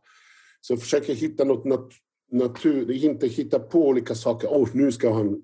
Utan försök fördröja de där momentum som finns. Och sen, närma, det är närmande, då låter jag dem säga sådär, det blir någonting som händer här och ni måste hamna på den här sidan för att jag tänkt fotografiskt att ni ska plocka upp den här bilden. och då säger de, ja men det känns okej, okay, men jag skulle behöva något annat. Och sen bygger man på det här scenen. Och sen testar man och så frågar man, men vad, hur känns det här för er? Alltså, känns det relevant? Och så, kan du, om du säger, jag har inget att spela på, kan jag göra något annat? Okej, okay, då justerar vi. Du ligger upp, går ner och sådär. Så jag pratar aldrig om, jag bara, bara koncentrerar mig och pratar om scenen som är där, konkreta, konkreta små handlingar som, som, som ska leda till att vi berättar den här scenen. Och sen kan jag säga, jag tycker att är det, de kan fråga, är det för mycket? Vad betyder det? Alltså mindre? Ibland bara säga, bästa, jag vet att man säger att ha 20 procent mindre rörelse. Det tycker jag är bra. Skådespelare kan inte komma ihåg mer än tre regiinstruktioner på en gång. Därför att det är ingen poäng att du ska lägga ihop, du ska sluta dina ögon, du ska hämta det här. Alltså det blir för mycket. Så väldigt konkretisera väldigt vad är målet och så där. Och då jobbar vi utifrån det och då kommer det komma olika förslag. Men jag har lärt mig en sak att eh, försöka tänka i de där termerna. Eh, nu, nu, kan vi eh, prova liksom, ni kan ställa frågor om det här, men eh, jag har en ledmotiv till exempel som är intressant, som jag alltid tänker. Till exempel filmen eller serier. Bara det händer massa saker garantera det inte dramatik. Det måste ske utveckling. Det är, det är en sån påminnelse. Det här är inte dogma, det är inte någon som ska... Men jag bara säger, bara det händer massa saker garantera inte alltså, dramatik. Det måste ske utveckling. Det, det är en sån påminnelse. Eh, jag ofta tänker också att börja med ett problem som blir helt löst och sen kommer riktiga problem. Det, det, det tänker jag hela tiden. Det är en sån dramatänkande som jag har hos mig. Eh, och eh, så, så det är ungefär det om man går direkt i eh, arbete och jag lär skådespelarna, eh, de lär mig hur ska vi prata om de här scenerna? Och jag kan ibland bara rita upp och säga att ni är här, ni har gjort det här, scenen, kan vi göra något annat? Det är det som jag pratade innan, även om det är samma plats. Man kan, det ska ske utveckling och om den här personen har varit glada i en scen, det här ska vi kanske vara lite mer down. Eh, och så tänker jag att men tänk, jag, jag har spelat musik ibland också för att få någon stämning. Ibland funkar det. Så det, det, det, det skiljer sig förmodligen inte så mycket av hur ni jobbar som regissörer, men jag, det är en viktig sak som jag har lärt mig att jag går inte i psykologi av karaktärerna på plats och pratar om Beck-historia, utan jag konkretiserar just då, just där. That's, that's it. Och uh, sen, sen har det hänt att man måste göra om allt. Så, där. så, så, så, så tänker jag. Eh, jag, jag hade bara en, eh, en fråga eh, angående det, det mest på Knutby, eller under Knutby, just när du gjorde en blocking.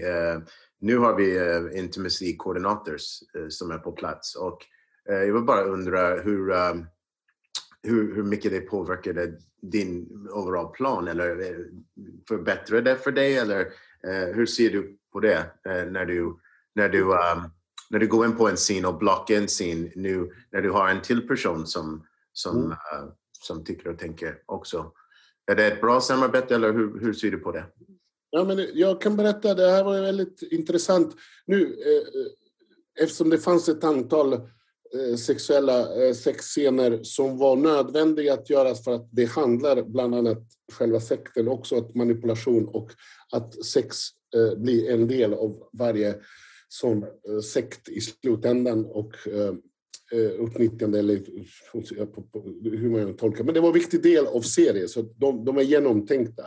Så grejen är att jag första gången jag träffade Eh, det här, eh, intimkoordinator som var där, och att naturligtvis man är skeptisk för att alla tänker att man ska inte ha någon sådär. Och det behövs inte och sen har vi vuxna människor där som har kanske erfarenhet.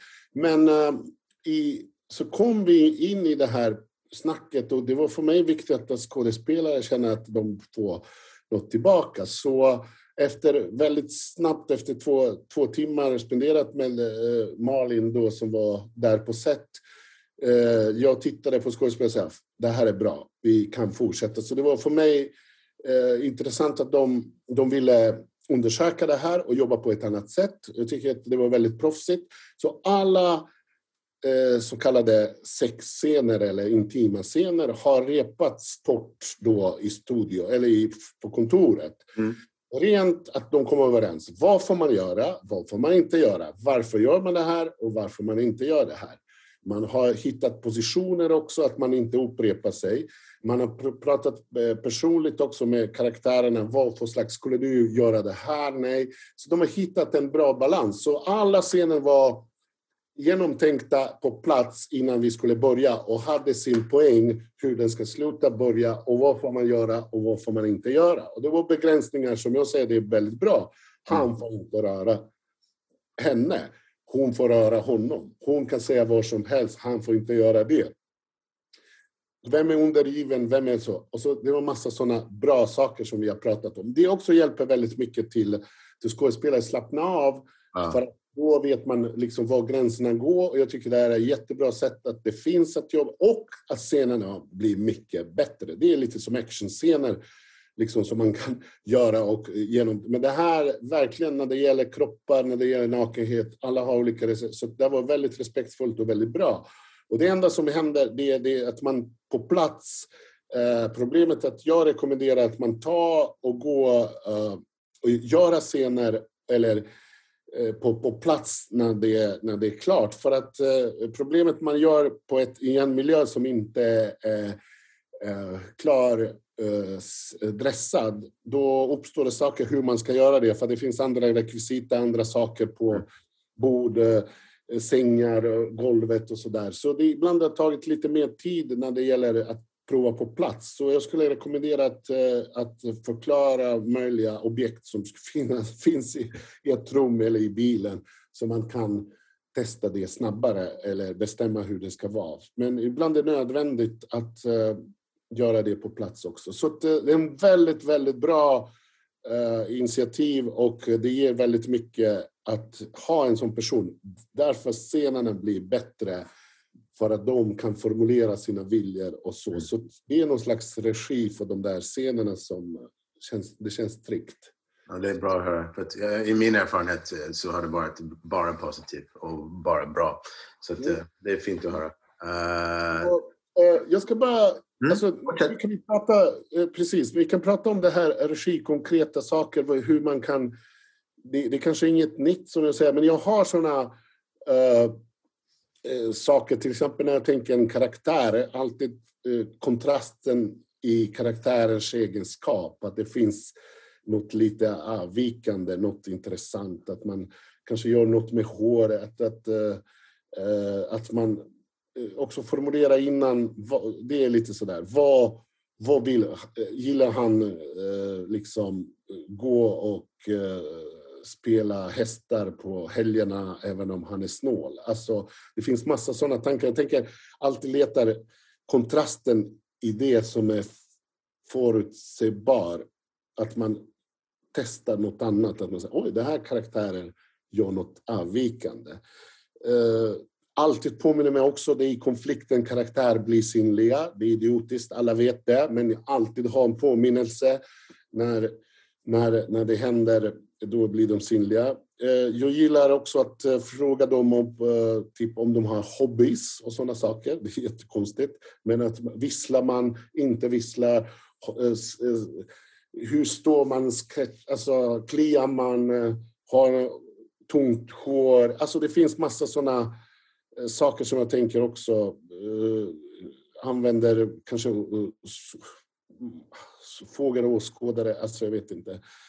Uh, och jag alltid påminner en huvudkaraktär uh, måste ha vilja, dröm och uh, vilja ha något. Och då gillar vi den här person, personen oavsett moral. Det är väldigt, väldigt intressant och diskutabelt. Men bara att en person vill någonting på film, det, det är alltid ett eh, eh, eh vinnande eh, koncept. Eh, och eh, jag har alltid eh, också, när jag kan inte hitta liksom saker, då finns det det här som jag säger, the ghost.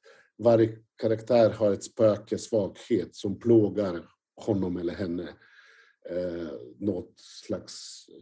Och det, det, det är som jag säger, det kan jag inte använda i momentum eftersom det syns inte att man har det. Men jag kan ibland eh, använda mig av det här. Vad är, vad är för svaghet och så, så kanske gräva in i det för att hitta någonting som kan använda i scenen. Eh, vill ni ställa lite frågor? Det känns att jag pratar här, men det kan vara mer konkreta. Fråga mig om regi, eh, arbete. Det är ungefär som jag brukar eh, jobba. Jag tänkte det här som sa nyss, det var väldigt bra, väldigt packat dock. Kan du ge lite mera luft i det här med karaktären, vad hen kan hitta inom sig och så vidare. Det tyckte jag var så intressant. Ja, men jag tänker att en karaktär... Det, varför gillar vi Vis, alltså det beror på vad det är för film, vad det är för serie, allt beror på det. Men jag alltid utgår från att karaktären ska um, um, på något sätt eh, kontrastera det vi ser. Alltså, Eh, det, det, det är liksom... Jag, jag gillar inte fördomar mot till exempel en eh, liksom läkare som... Eh, alltså du, du flyger över läkare som är, som är väldigt eh, entusiastisk och gör allt rätt men in, eh, missbrukare av eh, heroin eller eh, eh, en företagsledare som, som, som har svaghet, att han liksom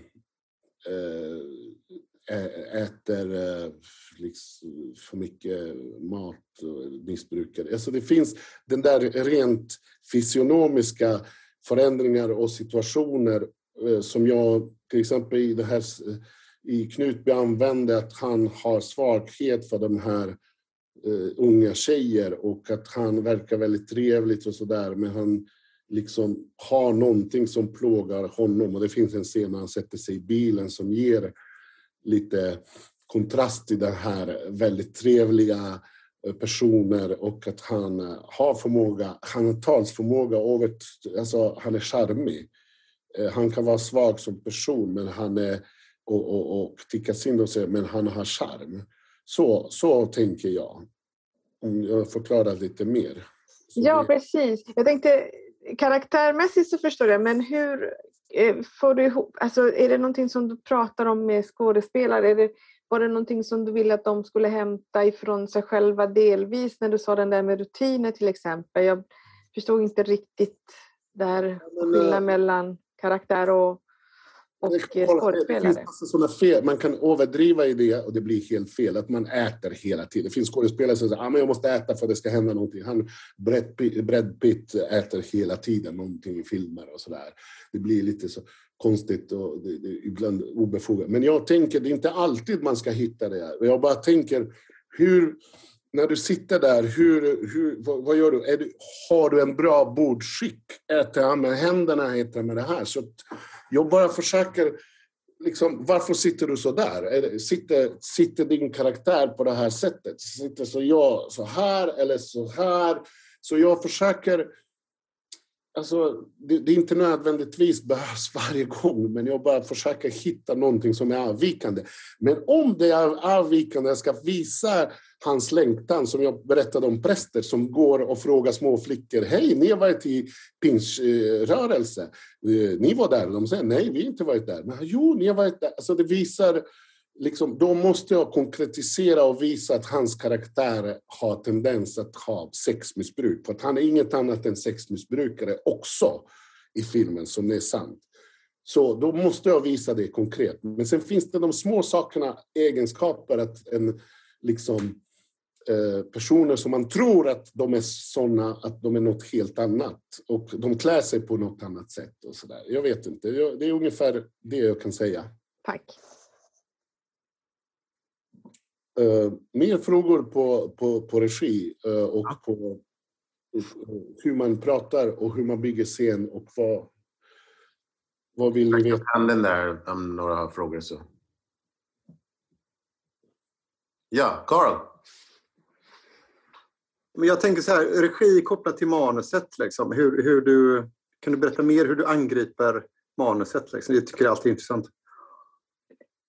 Uh, som, som, jag, som jag säger från början, det är väldigt få personer som jag träffar som kan läsa manus på bra sätt och ge en feedback. Det finns manuset som jag läser och som, som fotografer läser, producenter och skådespelare, det skiljer sig utifrån hur man vill göra som skådespelare tolkar, som jag tolkar, och då måste hitta gemensam punkt. Vad, alltid går så här, vad går ut den här scenen på? Okej, okay, det, det vet vi, ja, det är det där. Okej, okay. och sen det kan vara så här, där är dialogen, eh, ibland så här händer det. Eh, det, det jag försöker här, om det är mycket dialog, då behöver jag ha en eh, Eh, ganska lång situation för att den ska komma fram. Eh, och jag kontrasterar, om det är lite dialog, då försöker jag hitta en eh, stressigare scen. Så jag kontrasterar, eh, det beror på vad jag får scen, men jag försöker inte gå i samma... Om det är mycket dialog, mycket rörelse och sådär, visst kan man göra det, men jag försöker inte gå på den första instinktiva grejer och säga hur kan vi förändra, kan vi bara så, kan vi göra det här scenen stillastående? För att den har mer styrka om man lyssnar vad de säger, för det finns en betydande grej till nästa scen. Vad jag angriper manuset också, att skådespelare kan säga jag förstår inte i dialogerna, min karaktär inte kommer fram och att vi säger det vi gör. Och det finns värsta när man liksom gör, säger saker som man ser att man fysiskt kan göra. Så jag alltid försöker visa med bild det som är undertext. Då säger vi, vi behöver inte eh, de här replikerna. För att man förstår att eh, man ska inte fråga, du är hungrig och sen äter han, eller sådana saker. Så att jag kontrasterar, hellre ta bort repliker, det som jag kan filma och uppfatta med kamera. Ehm, och visa med, med bild. Och sen hjälper jag med man, kanske minimera dialoger till två, tre repliker som har eh, betydelse och som förklarar det. Så att jag försöker rensa bort saker om det inte finns poäng att göra det. Jag tänker, det är många som skriver på manus. Skulle du bara kunna säga så här, typiska så fallgropar du ser i manus som du skulle liksom ge tips om? Eh, se upp för det här. Liksom. Ja, men det är den typiska så att man formulerar saker med positivt. Så att, eh, eh, inte till exempel, jag vill inte, jag vill inte att ni är här. Istället skriva, jag vill att ni går härifrån.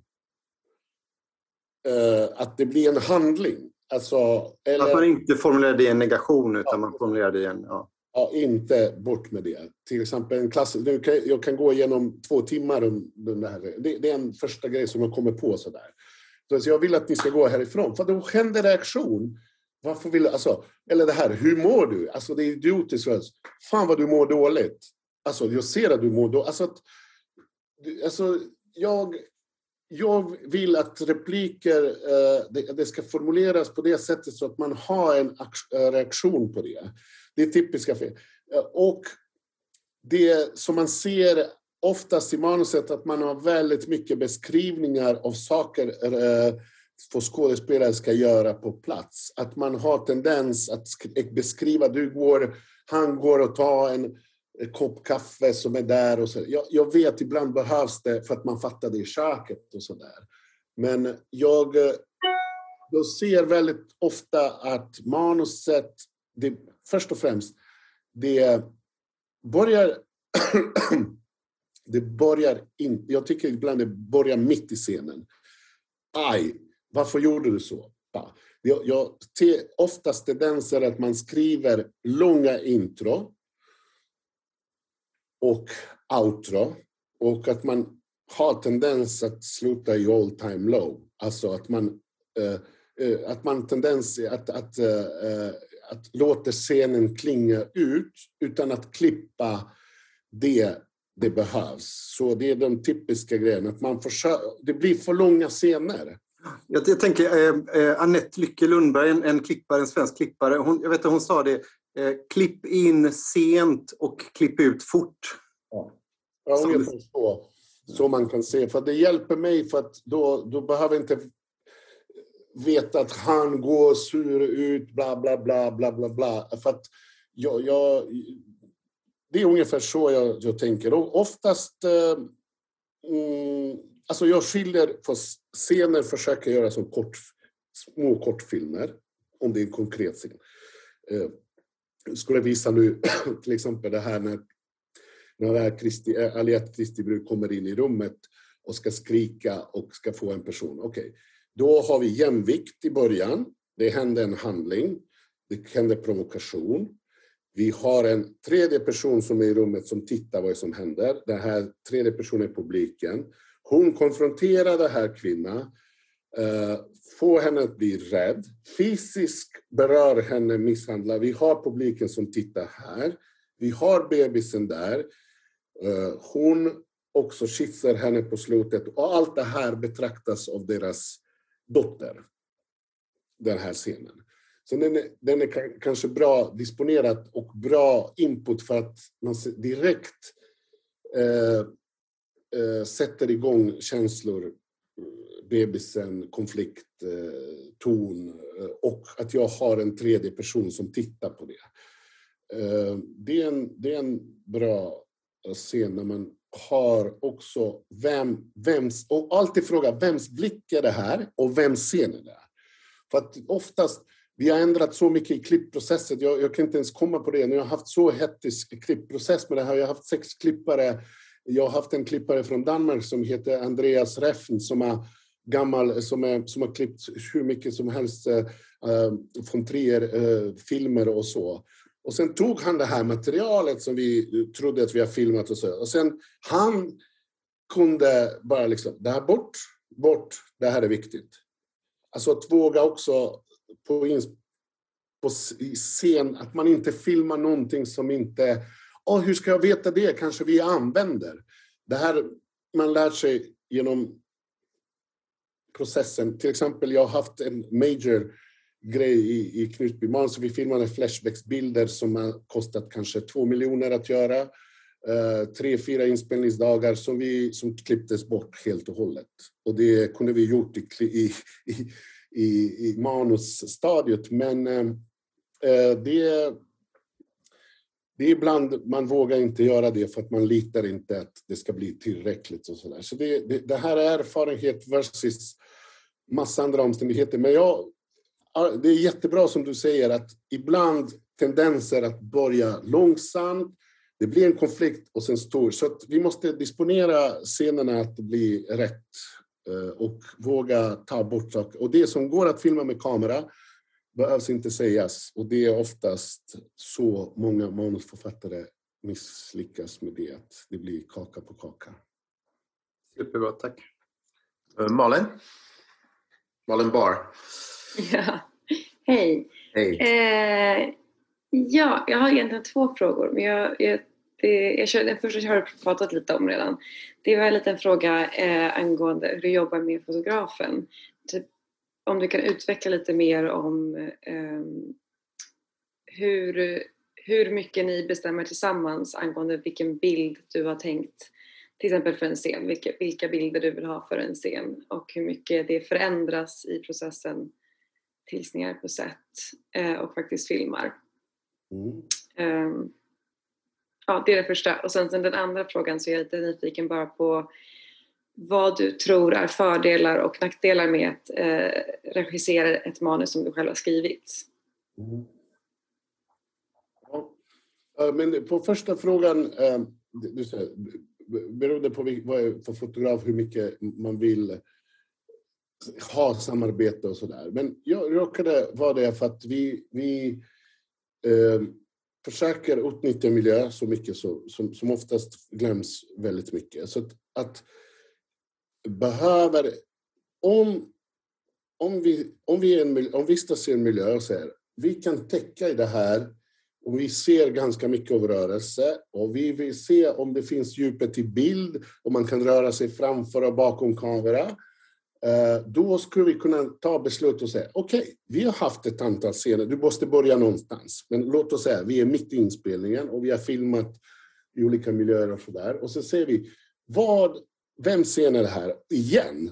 För att fotografen måste veta exakt. Då lägger vi fokus på det. Eh, hur den här scenen skulle på bästa möjliga sätt förvandlas så publiken känner någonting. Skulle vi kunna ha en rörlig kamera? Skulle vi kunna ha det här? Så jag kan inte... Jag, vi har bestämt innan, vi har trampat scener. Ja, varenda scen har vi gått igenom och tänkt ut hur det skulle kunna vara. Med vinklar. Men när vi kommer på plats, det kan hända så här. Vi har tänkt så här, men du vet vad? Kolla om kameran står så här. Då behöver inte ha de här tre vinklar här, utan de får gå fram och tillbaka. Så om du har ett sånt... Ibland har man inte tid och man bara följer det som man har gjort. Men ibland ser man hitta enklare lösningar för att se hur ska vi klippa? För att jag, jag han också pratar så här, hur ska vi klippa ihop det? Vad är nästa scen? Han säger nästa scen, därför att vi tycker, vad är scenen innan? Vad är scenen efter? Och därför har jag klippt och säga, vad är scenen innan? Vad är scenen efter?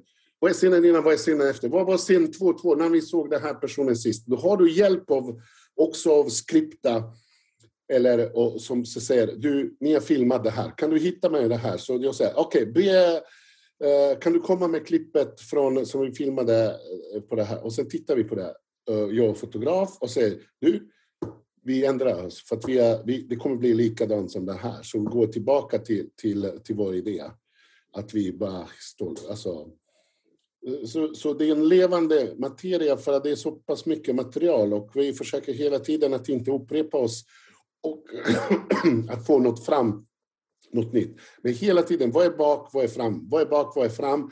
Och när såg vi den här personen sist? Eh, och eh, så samarbetar man på riktigt med bra fotograf. Eh, och att våga ändra sig och säga du, det här som vi har skissat, det är fel. Så. Och andra frågan, vad var det andra frågan? Vad sa du? Jag glömde. Det var... Det var... Jag sa... En, jag, jag var alltid nyfiken på hur, hur du tänker kring att regissera saker ja. som man själv har skrivit. Ja, eh, och vad fördelar och nackdelar ja. ja, men det, det är också... Jag har gjort ett manus som jag har skrivit eh, själv tillsammans med andra, men det var... Eh, fan, det där är det är lätt att vara kritisk eh, och eh, säga till manusförfattare inte skriver rätt och sådär, så gör man samma fel. Oftast. Jag har skrivit scener, eh, när jag gjorde det här, Min faster i Sarajevo, en lång film, så försökte jag skriva det var för mycket intro, samma fel som jag gjort där. Jag upptäckte också att det här inte funkar. Jag har ändrat mig, jag är mycket mer känsligare för mina scener för att jag står för det här. Eh, det, eh, då behöver, jag, jag ofta försöker få hjälp och se vad tycker du om det här, funkar det här? Eh, jag är mer kritisk mot mig själv när jag skrivit själv. Jag, ibland har det funkat hur bra som helst, jag blir själv överraskad, ibland har det inte funkat så. Jag håller med dig, det är, det är någonting som, som väldigt stressande. Och jag är väldigt ödmjuk det. Det, det, är inte, det är inte självklart. För att då, då, då påstår du också manuset det är jag som har skrivit att man tror att man har rätt vision, men jag har ändrat mig också där och bett om hjälp. Och det bästa jag har gjort är att när man inte vet att man säger jag vet inte det, jag tycker inte det, kan, vi, kan jag få hjälp? För det är jätteduktig. Det är hon som har fått eh, Oscar för bästa Eh, långfilm nyligen i USA, eh, eh, vad heter det, eh, Nomaderna, Nomadland, Nomads, Nomadsland. Hon har sagt i en intervju, hon var inte erfaren, har gjort en kortfilm eller något litet och sen så hon att hon har fått att anledningen att hon har gjort det här och hon skäms, skäms inte för det för att jag har fått bäst av de hjälp, bästa fotografer, ljussättare, och jag har förvandlat min vision, men jag var väldigt tydlig med det här. Men utan dem skulle jag inte kunna gjort det här. Och jag har ofta sagt att jag vet inte riktigt hur det här funkar, men jag vet vad jag vill och vad jag är på väg. Och om du har lyhörda personer som, som kan om tro på idéer, då, då spelar det inte så stor roll. Liksom. Så är det. Så det, tänk att du jobbar med folk som har fotografer och scenografer som har varit 20 år i branschen och sådär. Så det, det, är inte så att de ska motarbeta det om de har varit med på projektet och tycka att oh, hon, hon kan inte göra det här. Men det är bättre att säga, men vänta, jag tycker inte det här är, kan vi hjälpas åt? Så har jag lärt mig. Tack. Okay. Jättefint. Ja, äh, Goran, det, här, det, det, var några frågor äh, som skickades in tidigare. Det, det, var en från Ola Höglund här som Prata om repetitioner. Uh, det var en fråga till både oss, eller både du och jag, men mest till dig såklart. Varför jobbar man så sällan med rena skådespeleri och repetitioner innan inspelningsperioden i Sverige? För det kostar så mycket pengar och eh, som jag har förstått, jag får två dagar max eh, det som är inplanerat i budgeten, att jag får träffa skådespelarkollektion med, med manuset en dag och sen träffas sådär. Så tyvärr, det är inte inräknat i budget. Så, eh, liksom, och vi, har inte, vi kan inte jobba som Mike Lee Eh, som Secrets and Lies och de där stora grejerna, att man jobbar i, i sex månader och improviserar hela. Det bästa skulle bli, om jag ska vara så, nu, nu har många jobbat det här, väldigt många av manuset har, har gjorts av skådespelare på plats som har kommit med sina idéer och sådär. Men det där, istället att komma dit och bara jobba, ultimata skulle bli att repa alla scener, skriva ner som Mike Lee gör, uh, skriva de där scenerna utifrån improvisationer, snygga till, gå igenom, men då ska de behöva halvår att gå igenom alla scener och därför det blir bra. För att en av de bästa filmerna, det är, om man tittar, det är Secrets and Lies eh, i, i, på, på massa sätt och vis, när det gäller dialog och, och möte och, och sådär. Men då måste ni veta att det har improviserats framför skådespelarna tillsammans med en ensemble som har skrivits ner. Eh, det skulle bli bästa. Det skulle bli så mycket bättre. Manus mycket bättre. Men eh, som sagt, jag får två, tre dagar max förberedelser och det är inte inräknat i budget. För det kostar, då vill skådespelare ha, som jag har hört, agenterna vill ha samma summa pengar som på inspelningen nästan. Ja, precis som min. Ja. Det, det är från vår sida när vi planerar in det där. Oftast frågar vi regissören såklart hur många dagar vill du ha och så finns en, för jag vet schema såklart och så blir det om du får tre dagar som, som går se. Mm. Då, leder, då, då tänker jag, uh, hur mycket repeterar du på plats då? Och filmar du de repetitioner? Det var också en fråga från... från Nej, det gör vi. Eh, alltså sällan inspelat rep och sådär. Ja. Alltså, det kan kvart, 20 minuter per scen max att hitta ungefär. Så, så är det. Det är inte så mycket. Ibland repetitionen, man tar paus. Om, om, det blir, om man kan inte hitta det, ta paus och säga vi, vi får väl uh, vänta och komma tillbaka och, om man inte hittar scenen och sådär. Så mm. Men uh, det, tyvärr, jag har inte så mycket utrymme till repetition utan det blir ibland bara köra på. För att göra fem, sex, sju sidor, åtta sidor om dagen, det är galenskap. Alltså. Det är, och då, om man tänker, liksom, nu klagar jag på det här, men det är, visst, eh, Succession är jättebra, men du har åtta manusförfattare som skriver nonstop, du har två minuter om dagen, eller vet inte, och scenerier och sådär. Det är, tyvärr, vi, vi tävlar i samma, vi är i samma värld som alla andra, men vi får budgetar som inte är liksom där och då, då, då måste man göra det här scenen, för det kostar. Du vet eh, James eh, själv, liksom, det är resta scener och det är det, it's not good. Alltså, det ska man göra, men det blir mindre och mindre plats liksom och då det, det är ganska stressigt och eh, liksom påfrestande att göra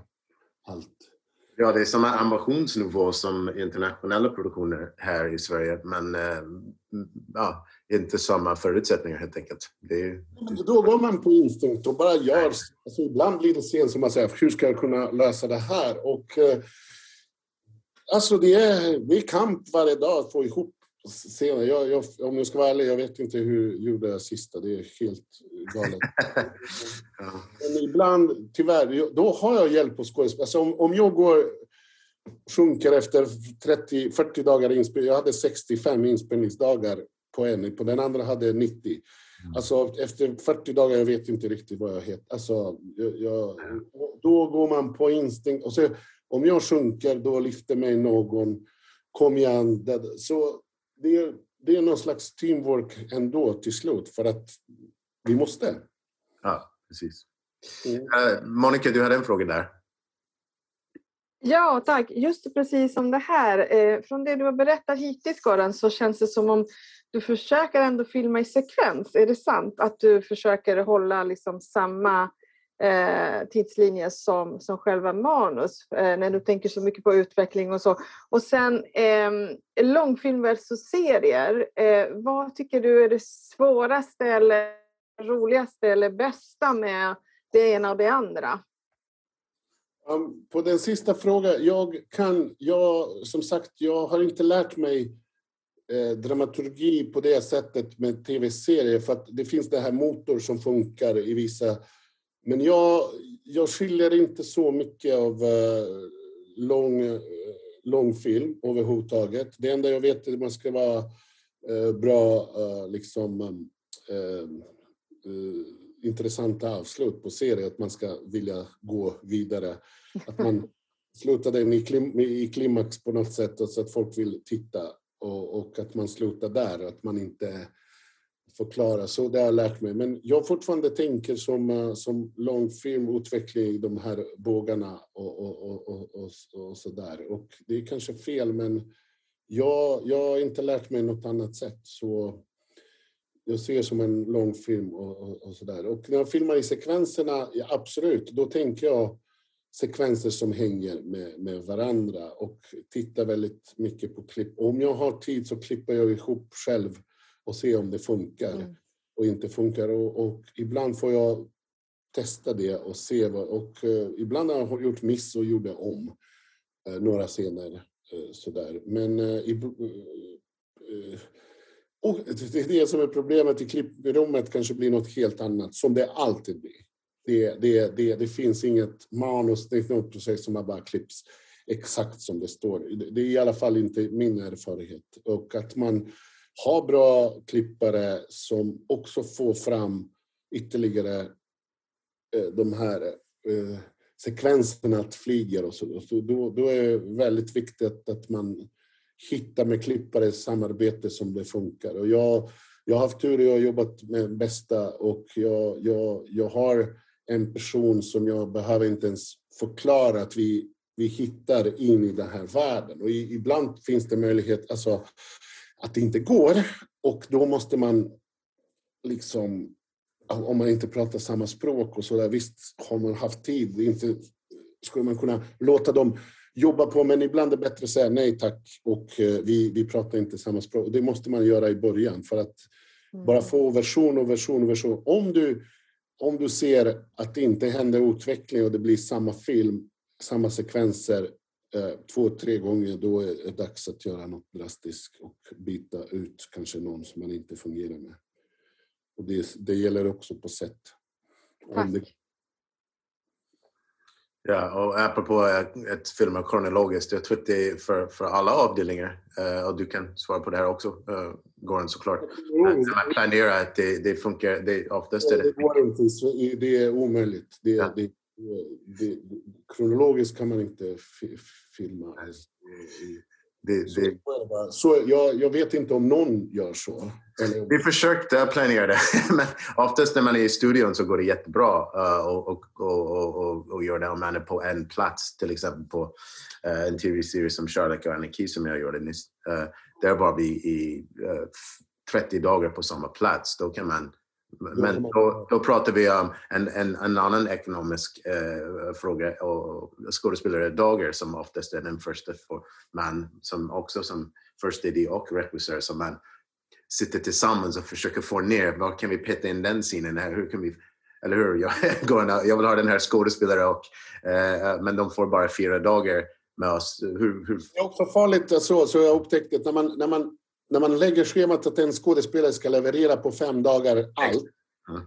en person död efter fjärde dag, då är, alltså, då är också balansera inspelningsschemat, att man luftar.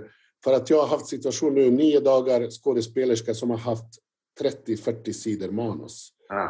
Mer på, på, och eh, på, efter tredje, fjärde dag, inte för att hon inte kan, men det är bara att blanda sig ihop. Det är samma hus, det är samma miljö, energier och sådär. Så det viktigaste, alltså, viktigaste som finns det är att, att ha inspelning som är realistisk utifrån så många andra faktorer. Liksom. Du vet själv när man lägger schema och om du har inte inspelningsledare som kan bedöma de här sakerna. Det, det, och som du vet själv, eh, James, det finns inte så många inspelningsledare som man kan välja på i Sverige som kan leverera. Det är bristvara liksom. Ja, det är det. Och det är ett otroligt svårt komplex. Om det inte funkar, då, då kan man lägga ner, då, då uppstår konflikter hela tiden. För att du ska vara väl den som balanserar allt det här. Och det finns inget värre att att skapa dålig stämning och det är fotografen och, och, att inte ge oss möjlighet och skådespelare som hamnar i problem. Liksom. Ja. Och,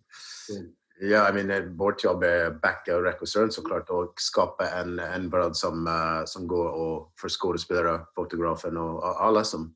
Uh, vi, vi skapar den bröden som uh, ni ska, ni ska spela i, helt Yes. enkelt. Så, om det inte går så, så är det svårt. Hanna Lagerberg, du har en fråga där. Eh, ja, eh, hej. Eh, jag har två frågor. Dels undrar jag hur många sidor manus ungefär per dag som ni gör på inspelningar som Knutby eller Kalifat. Um. Ja. Eh, på, jag tittade på, just det. Eh, för, eh, Kalifat var fe, fyra och halv ungefär på, på 90 en dag tror jag. Och eh, Knutby i början var det sex, sju, åtta och sen insåg vi att vi hinner inte. Så, att eh, så ungefär sju och halv eller sju sidor. Det är ganska mycket. Eller, så det, det beror på, men i, i, jag vet inte vad, det beror på vad jag är för produktion, men då måste man veta också vem... Eh, för att det, det går så fort nu. Jag, jag, jag har hört folk som gör tio, tio om dagen och sådär. Det finns folk som gör mycket mer, alltså, men då är, det, då är det liksom knappast att man lyfter kamera och sen bara går till nästa. Så det, det, är, det är väldigt individuellt. Men jag anser att det ska vara, om det skulle vara fyra, fyra det vore fantastiskt om man kan göra fyra och halv om dagen. Fyra, ja, så. Exakt, och, dina, alla dina produktioner, eller alla dina filmer är på location. Och det är en, det är en skillnad att göra uh, tio sidor på en location och, och fyra sidor. Det är en ganska, det, man måste komma in och bygga upp och, och, och rigga ner bara på en, oftast på en location. Det är inte så ofta man får... Ni kanske hade det på Knutby, men det är svårare på location att göra flera manussidor för att det är en befintlig plats som inte går att ändra. Eller, men, eh, eller hur? Ja, men det är, det- är lite olika saker. Men jag, jag, jag vet inte var standard ska ligga och det beror på scener. Och så. Visst kan man göra... Sen ska man skilja transportsträckor Exakt. versus eh, liksom scener och sådär. Och eh, är det, är det bara att man kommer in ut genom dörren, det kan man göra på en dag, kan man göra tio sidor, alltså bara sådana kompletteringsbilder. Men det finns vissa scener som kräver sin tid att göra och så säger man, det här ringer man in, det här scenen är svår.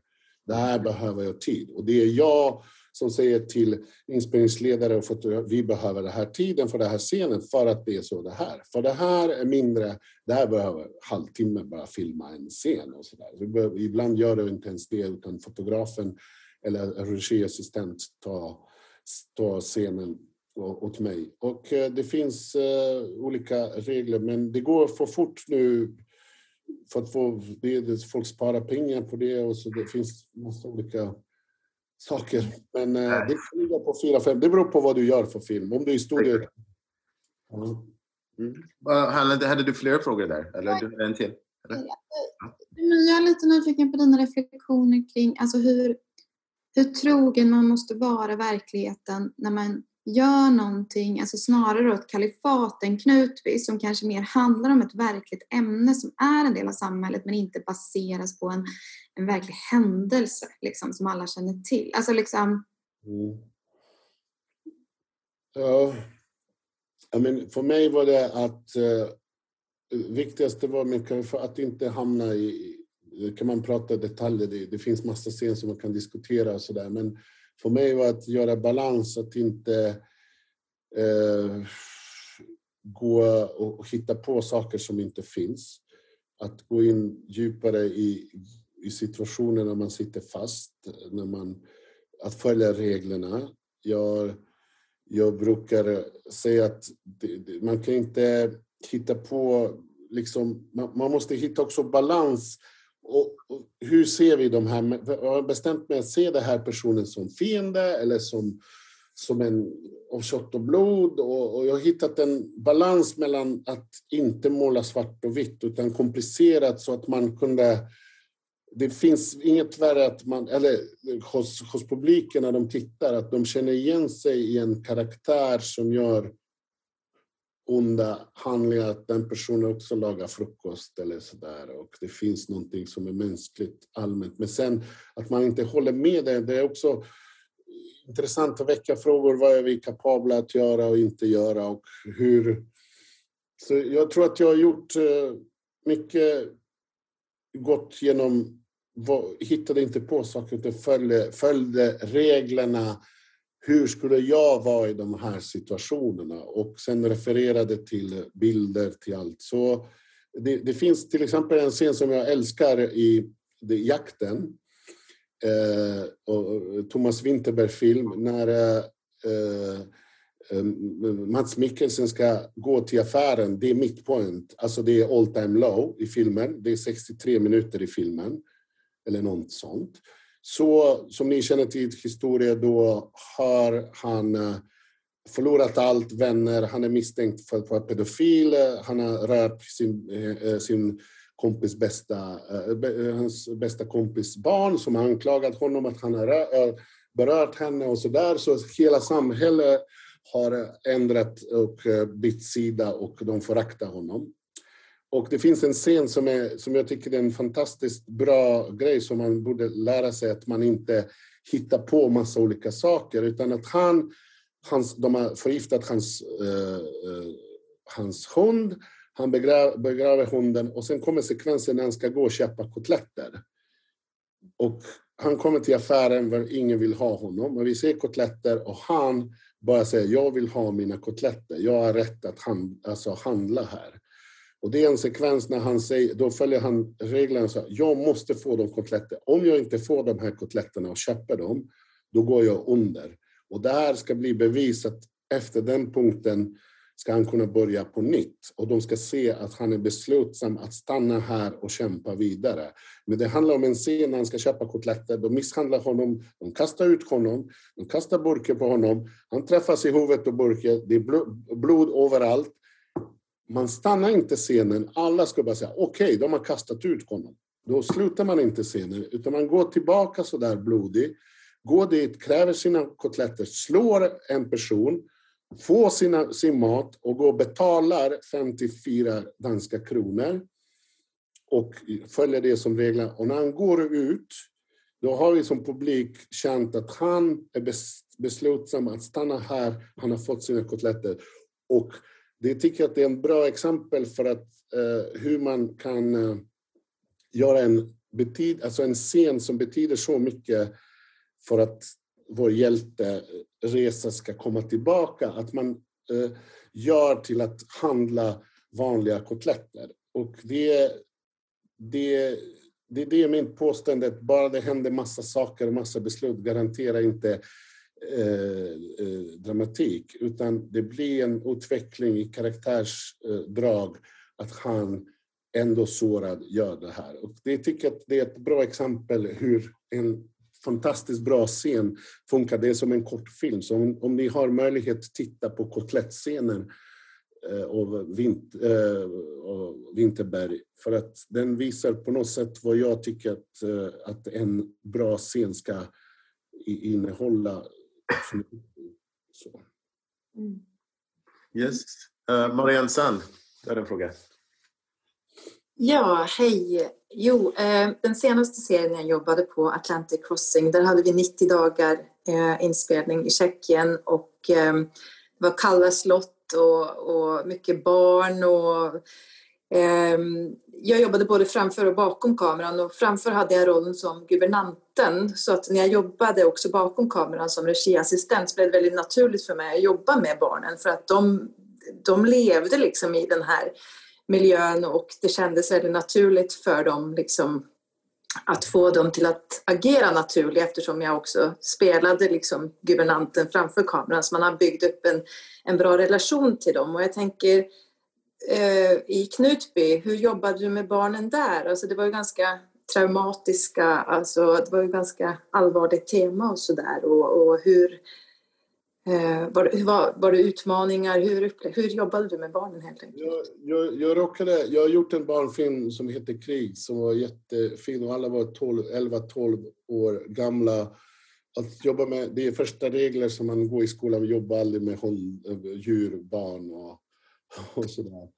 Eh, jo, men det här var nödvändigt och eh, jag måste säga det, det är en bedömningsfråga. Det, eh, även om man har kastat barn hon kommer på set, jag vet med. Allt funkar hur bra som helst. När kameran sätts igång, när vi är där, det funkar inte.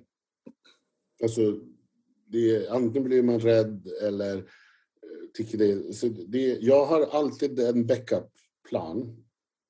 Och jag har en standby-barn.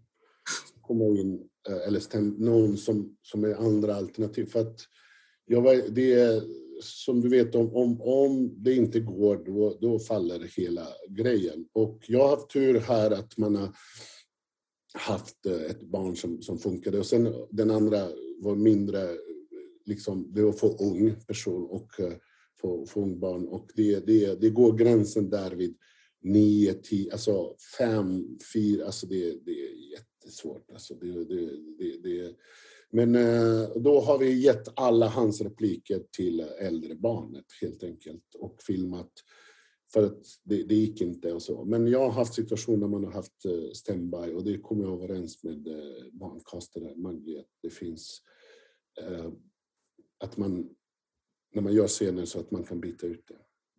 Mm. För att det finns ingen alternativ.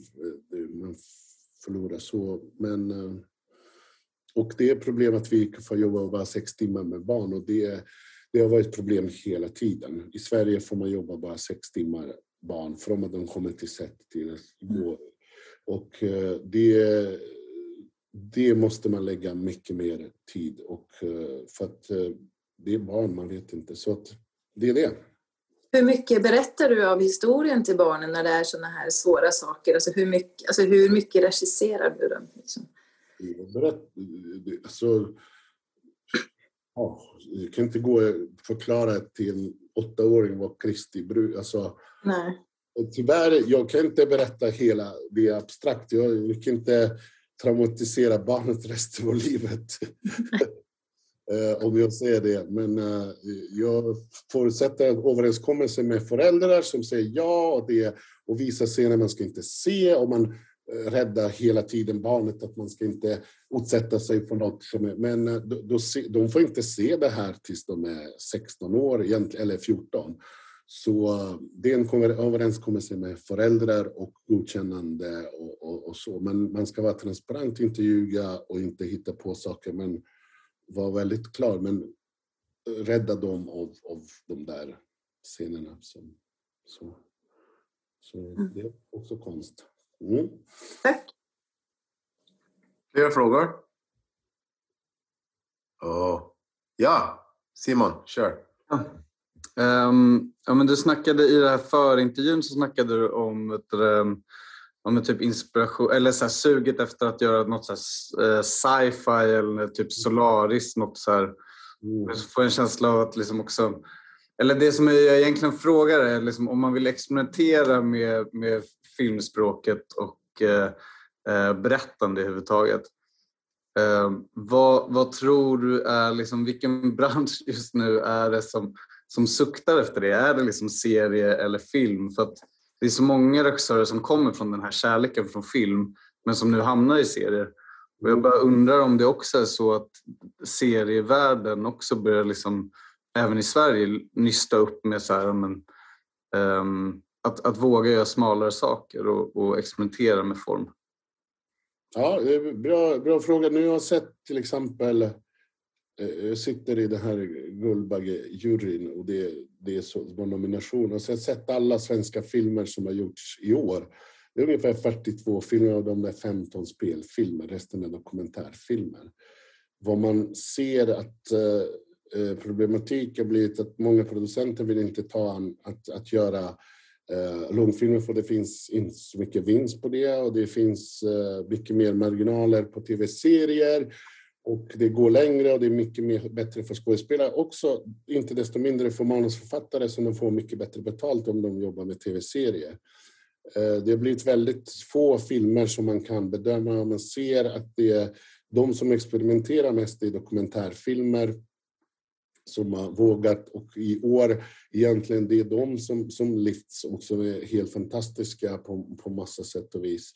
Jag har inte sett tendenser att, att man vågar experimentera det här. Det fanns lite några enstaka fall, men det är också där distribution på, på, vid, eh, på på, på biografer, hur ska det gå ihop och så där. Så det, det, det, jag ser inte riktigt det. När det gäller stora Netflix och alla andra, de beställer filmer som ska vara nå stor publik och så där, som förväntar sig att ha skådespelare som ska vara, det ska, det ska inte vara så mycket experimenterat. Så jag ser enda möjlighet att, för att vi behöver långfilm i Sverige nu, det finns också eh, folk, som jag har förstått verkligen vill att det ska komma igång med det. För att jag tycker det var ganska sorgligt synd för att se gör väldigt få filmer som är intressanta och väldigt få filmer som har gjorts, spelfilmer.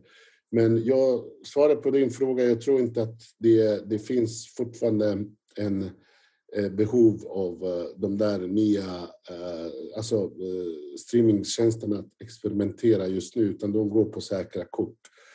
Mycket mer som jag har förstått det. Och det är gärna ungdoms, young adults, väldigt populära, alla kämpar om det.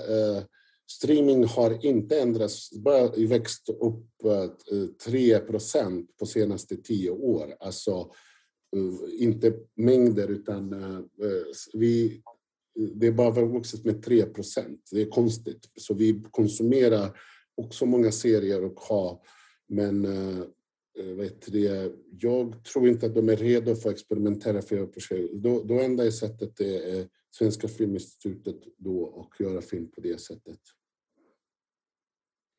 Yes. Uh, tack. De skriker efter något nytt. Ja, det, jag, håller, jag håller med. uh, Nicola Jones. Jones. Ja, hej, hej Goran. Um, ja, jag, förlåt om jag drar fokus från scenograf och uh, fotografen, men kan du beskriva ditt uh, relationship med producenten och uh, vad funkar och vad funkar inte? Ja, men det, det, det är pelare också här som... oh my god, det här är en svår fråga. Det är så många saker som det egentligen brister för de flesta samarbete med producenter och hitta någon balans, eh, överenskommelse också. Vad vill vi göra tillsammans? Vad är för här? Vad är för typ? Vad är för vision vi har? Vad är, hur pratar vi med varandra? Vad är fokus? Eh, tyvärr, man måste brännas. Man måste, eh, jag har aldrig hört att någon... Det finns kanske någon som har samma producent hela tiden, men att hitta ett perfekt samarbete, det tar tid. Eh, och eh, eh, och det finns fördelar och nackdelar att bara fastna hos en produktionsbolag. Det kan också vara och att ha uppbackning där. Men då, då blir det lite svårare. Men som det är just nu, det görs mycket och du... På den tiden jag växte, då, då hade man en producent som man utvecklade alla sina projekt. Nu måste du vara flexibel för att du, om du ska jobba här i branschen, du, du kommer jobba med fyra, fem, sex olika producenter för att det beror på, på projekt. Och det, erfarenhet kan vara väldigt plågsamma, det kan vara jättesvårt, det kan bli missförstånd, det kan bli... Eh, de är, det är liksom... Det beror på för, för drivkraft hos dem. Det, eh, det är också som att komma till en relationship. Liksom ett äktenskap som stjärn, alltså att allt ska funka, du ska vara pers, det kan vara personligt, kan vara det här, kan vara lösa problem tillsammans, men det kan bli helt fel att man upptäcker olika saker. Så att jag, jag har ingen lösning på det. Eh, man måste prova sig fram tills man hittar producent man eh, jobbar med. Men som det är just nu så man måste byta ut så, alltså man måste jobba med olika producenter. Och jag, jag tycker att man ska hitta gemensam vision och skriva på pappret liksom vad vill vi ut av det här och var går gränser och så där. Så ha någon slags överenskommelse, vad vill vi göra tillsammans och vad jag vill inte och vad, vad, vad att man är tydlig och säger jag vill inte så här, jag, jag vill vara involverad i det här, jag vill, eh, jag vill försöka göra något annat och så där. Så att skriva ner på pappret eh, innan man kommer in i arbete. Så tänkte jag. Bra Nicola. Eh, jag hade en fråga. Eh, hur, oftast när man skapar en karaktär, skådespelarmässigt och, och även på pappret, då, det finns kostym och, och, mask. Det är någonting som vi inte pratat om så mycket här. Men jag bara undrar, hur inblandad du i, i det där processen att skapa karaktär med kostym och mask? Och allt. I allt. Allt från färger, för att hitta gemensamt språk med, med scenografen, att samma palett av färgerna som ska vara i filmen, med kostymör har jag jätte... Eh, nu jobbar med Johanna som jag jobbade, att vi hittade en speciellt det här 90-tal som inte bort, alltså, som inte så, eller 20-tal som inte så långt borta från det här, vilka färger, vilka ton. Det är också fotografen som är inblandad i det, att vi jobbar med samma toner.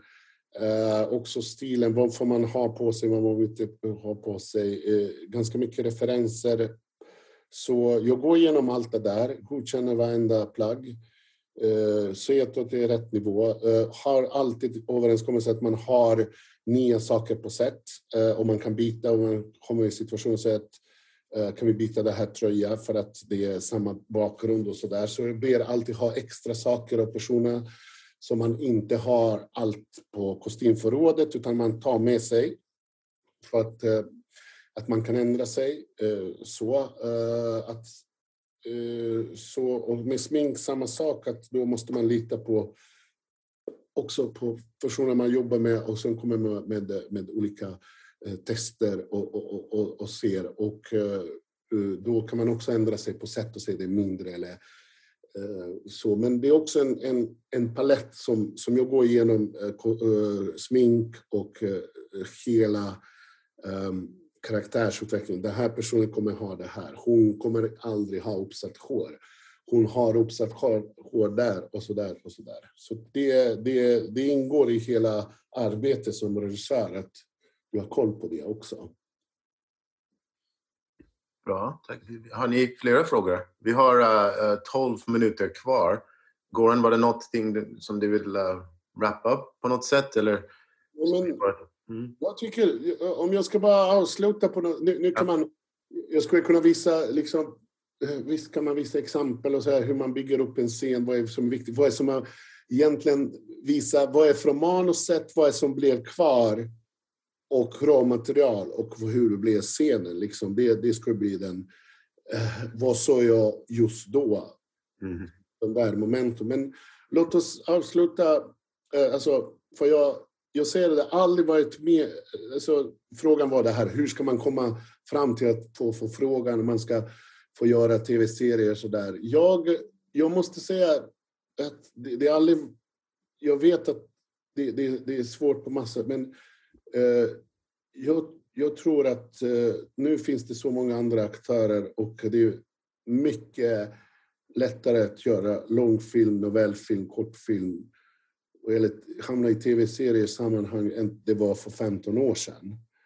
Eh, när jag slutade skolan. Och eh, jag vet att det...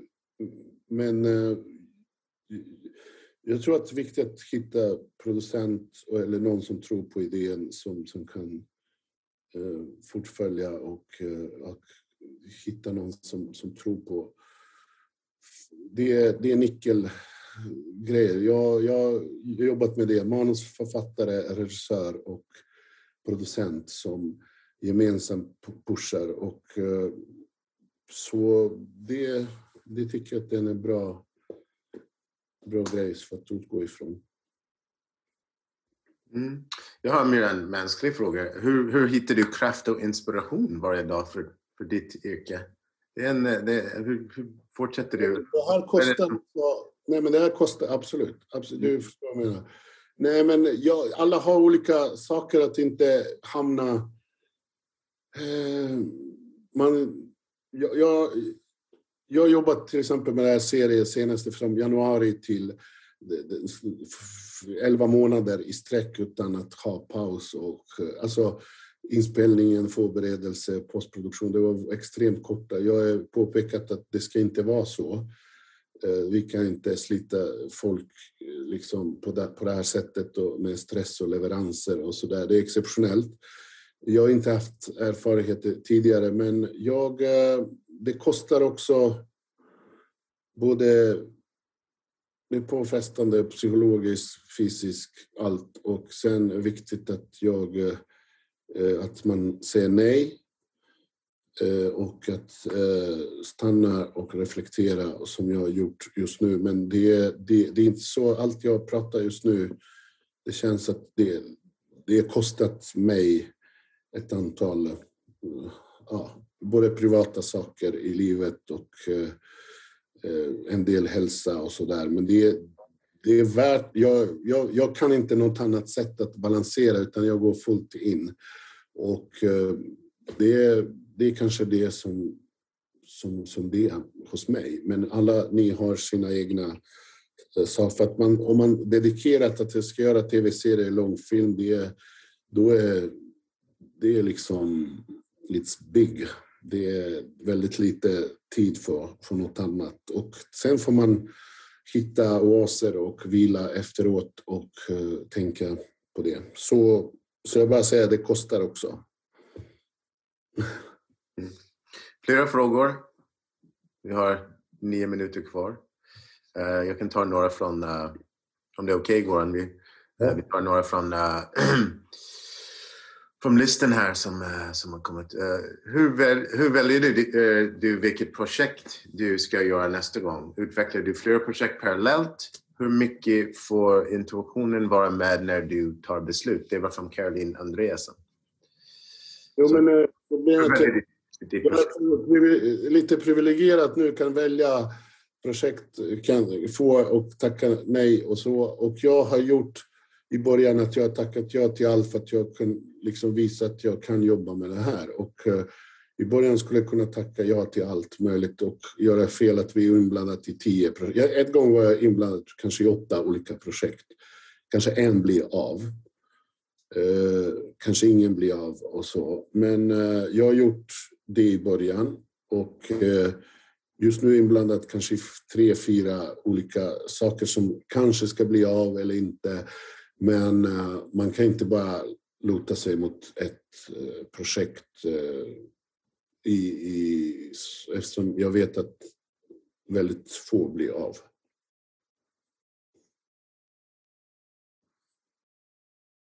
Så jag, det måste vara så. Precis. Är det någon annan som har en fråga? Eh, Monica, varsågod. Ja, bara en eh, väldigt kort fråga. Behöver man flytta till Stockholm för att hitta en bra producent? Jag bor i Göteborg och det känns som om det är liksom, det, man, eh, man, det, är ganska, det går ganska fort att liksom knacka på alla dörrar. Ja, det, det där är fortfarande, det, det flest, allt ligger i Stockholm när det gäller stora bolag och inspelningar. Jag har mer eller mindre bott här senaste tre år och fram och tillbaka eftersom jag bor i Malmö också. Jag, det, jag vet, det är mindre, mm, mindre marknad. Alltså, ja, jag ska vara, om du verkligen vill det, speciellt inspelning och, och så. Jag, jag, jag, tror du måste du bor ett tag i Stockholm, men att utveckla det här, det behöver man inte. Ja. Jag tycker det finns bra saker i Göteborg också. Tack, tack. Jag ska försöka. I Malmö kan du inte bo. Nej, ja, jag förstår. Um, Uh, fler frågor? Mm. Yes, Michel. Uh, jag har en fråga om ljud. Um, för det är ju ganska stressigt, det låter ganska mycket med uh, så många sidor per dag som du filmar. Och jag vet att i USA är det ännu stressigare och uh, svårt att få bra ljud på inspelning. Um, hur upplever du det i, uh, på dina projekt? Och hur jobbar du med ljud? Mm. Ja, men det, det, det är Eh, ja, det, det förstår jag. Och jag har haft problem med det i vissa produktioner som inte ljudet kommer fram eh, Eh, på rätt sätt. Det finns också felet att skådespelare ibland så här, mm, mumlar.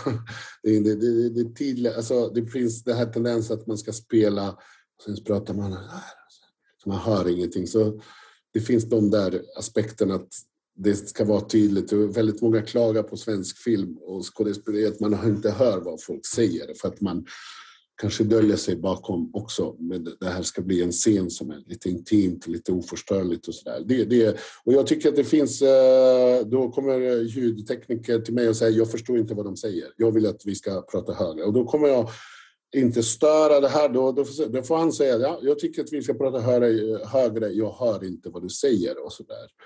Det är en del. Och eh, eh det har varit eftersynk är ganska mycket vanligt. Det eftersynkas hela. Jag hörde till exempel här, The Rain har eftersynkas i 40 procent. Alltså det finns massa eh, och det är synd att eh, väldigt mycket lämnas till postproduktion och det blir aldrig lika bra som det där ljudet. Och eh, tyvärr på grund av brister och sådär så folk skiter i det här. Men jag har kommit överens att väldigt tydligt med ljudtekniker att de ska säga till när det inte känns bra att vi måste göra något för att de gör inte sitt jobb och det, det är lika respekterat jobb som allt annat. Så jag, eh, jag eh, förstår vad du menar.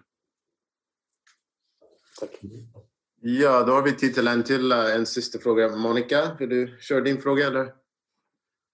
Eller, eller ja, du? jo, gärna. Jag vill bara... Jag känner att det tar för mycket plats. Det är alltid mitt problem. Eh, nej, men min fråga var, du pratade eh, så mycket om eh, det moraliska med arbetet och det tycker jag är så himla viktigt. Och det känns som om, jag kommer från ett land som Italien som har stora politiska problem, så eh, etiska och moraliska frågor är mycket viktigare än i ett land där allt är lite sådär bread and butter redan från början. Jag tycker det är så viktigt hur du tyckte att det här var faktiskt en poäng som du ville verkligen lyfta upp och hur eh, jag känner samma sak, men jag känner ibland får man väldigt mycket kall hand i Sverige när man är väldigt sådär engagerad och politisk och moralisk i sina saker. Hur har du eh, gått igenom det här i ditt eh, filmskapande? Ja, men det är en bra fråga. Jo, men jag, alla vi har någon... Så jag tycker att allt vi gör, det, det, allt film är någon slags politisk, någon statement. Det finns alltid, visst, det finns underhållning. Jag, jag, jag har bestämt mig att det man gör, det finns... Att, eh, jag behöver vara engagerad i ämne, har eh, kanske uppgiften också som, som konstnär. Nu, nu har jag jobbat med serier och sådär, men kanske när jag gör långfilm nästa gång att man har någon slags behov att, att, att säga vad man tycker och tänker och man vågar lite mer av andra. För att jag är inte naiv att tänka att film eller serie kan förändra världen och hela, men man får liksom någon slags debatt och eh, eh, små signaler som skickas ut som man står för. Om det är politisk övertygelse, om det är liksom moralisk och sådär. Men det är, allt består av små liksom, saker att man måste våga gå lite längre och uh, uh, provocera också, som är också uppgift av konsten, om det går. Så. Tack så mycket för hjälpen, skulle jag vilja säga. tack. Stort, uh, stort tack, Goran, för, för din tid och för, för er att vara med. Det var jättetrevligt. Jag lärde mig jättemycket och Uh, hoppas vi kan göra det igen eh, nästa gång. Vi kommer fortsätta med det här nästa år med eh, sex regissörer till. men vi tackar Goran för idag. Tack så jättemycket.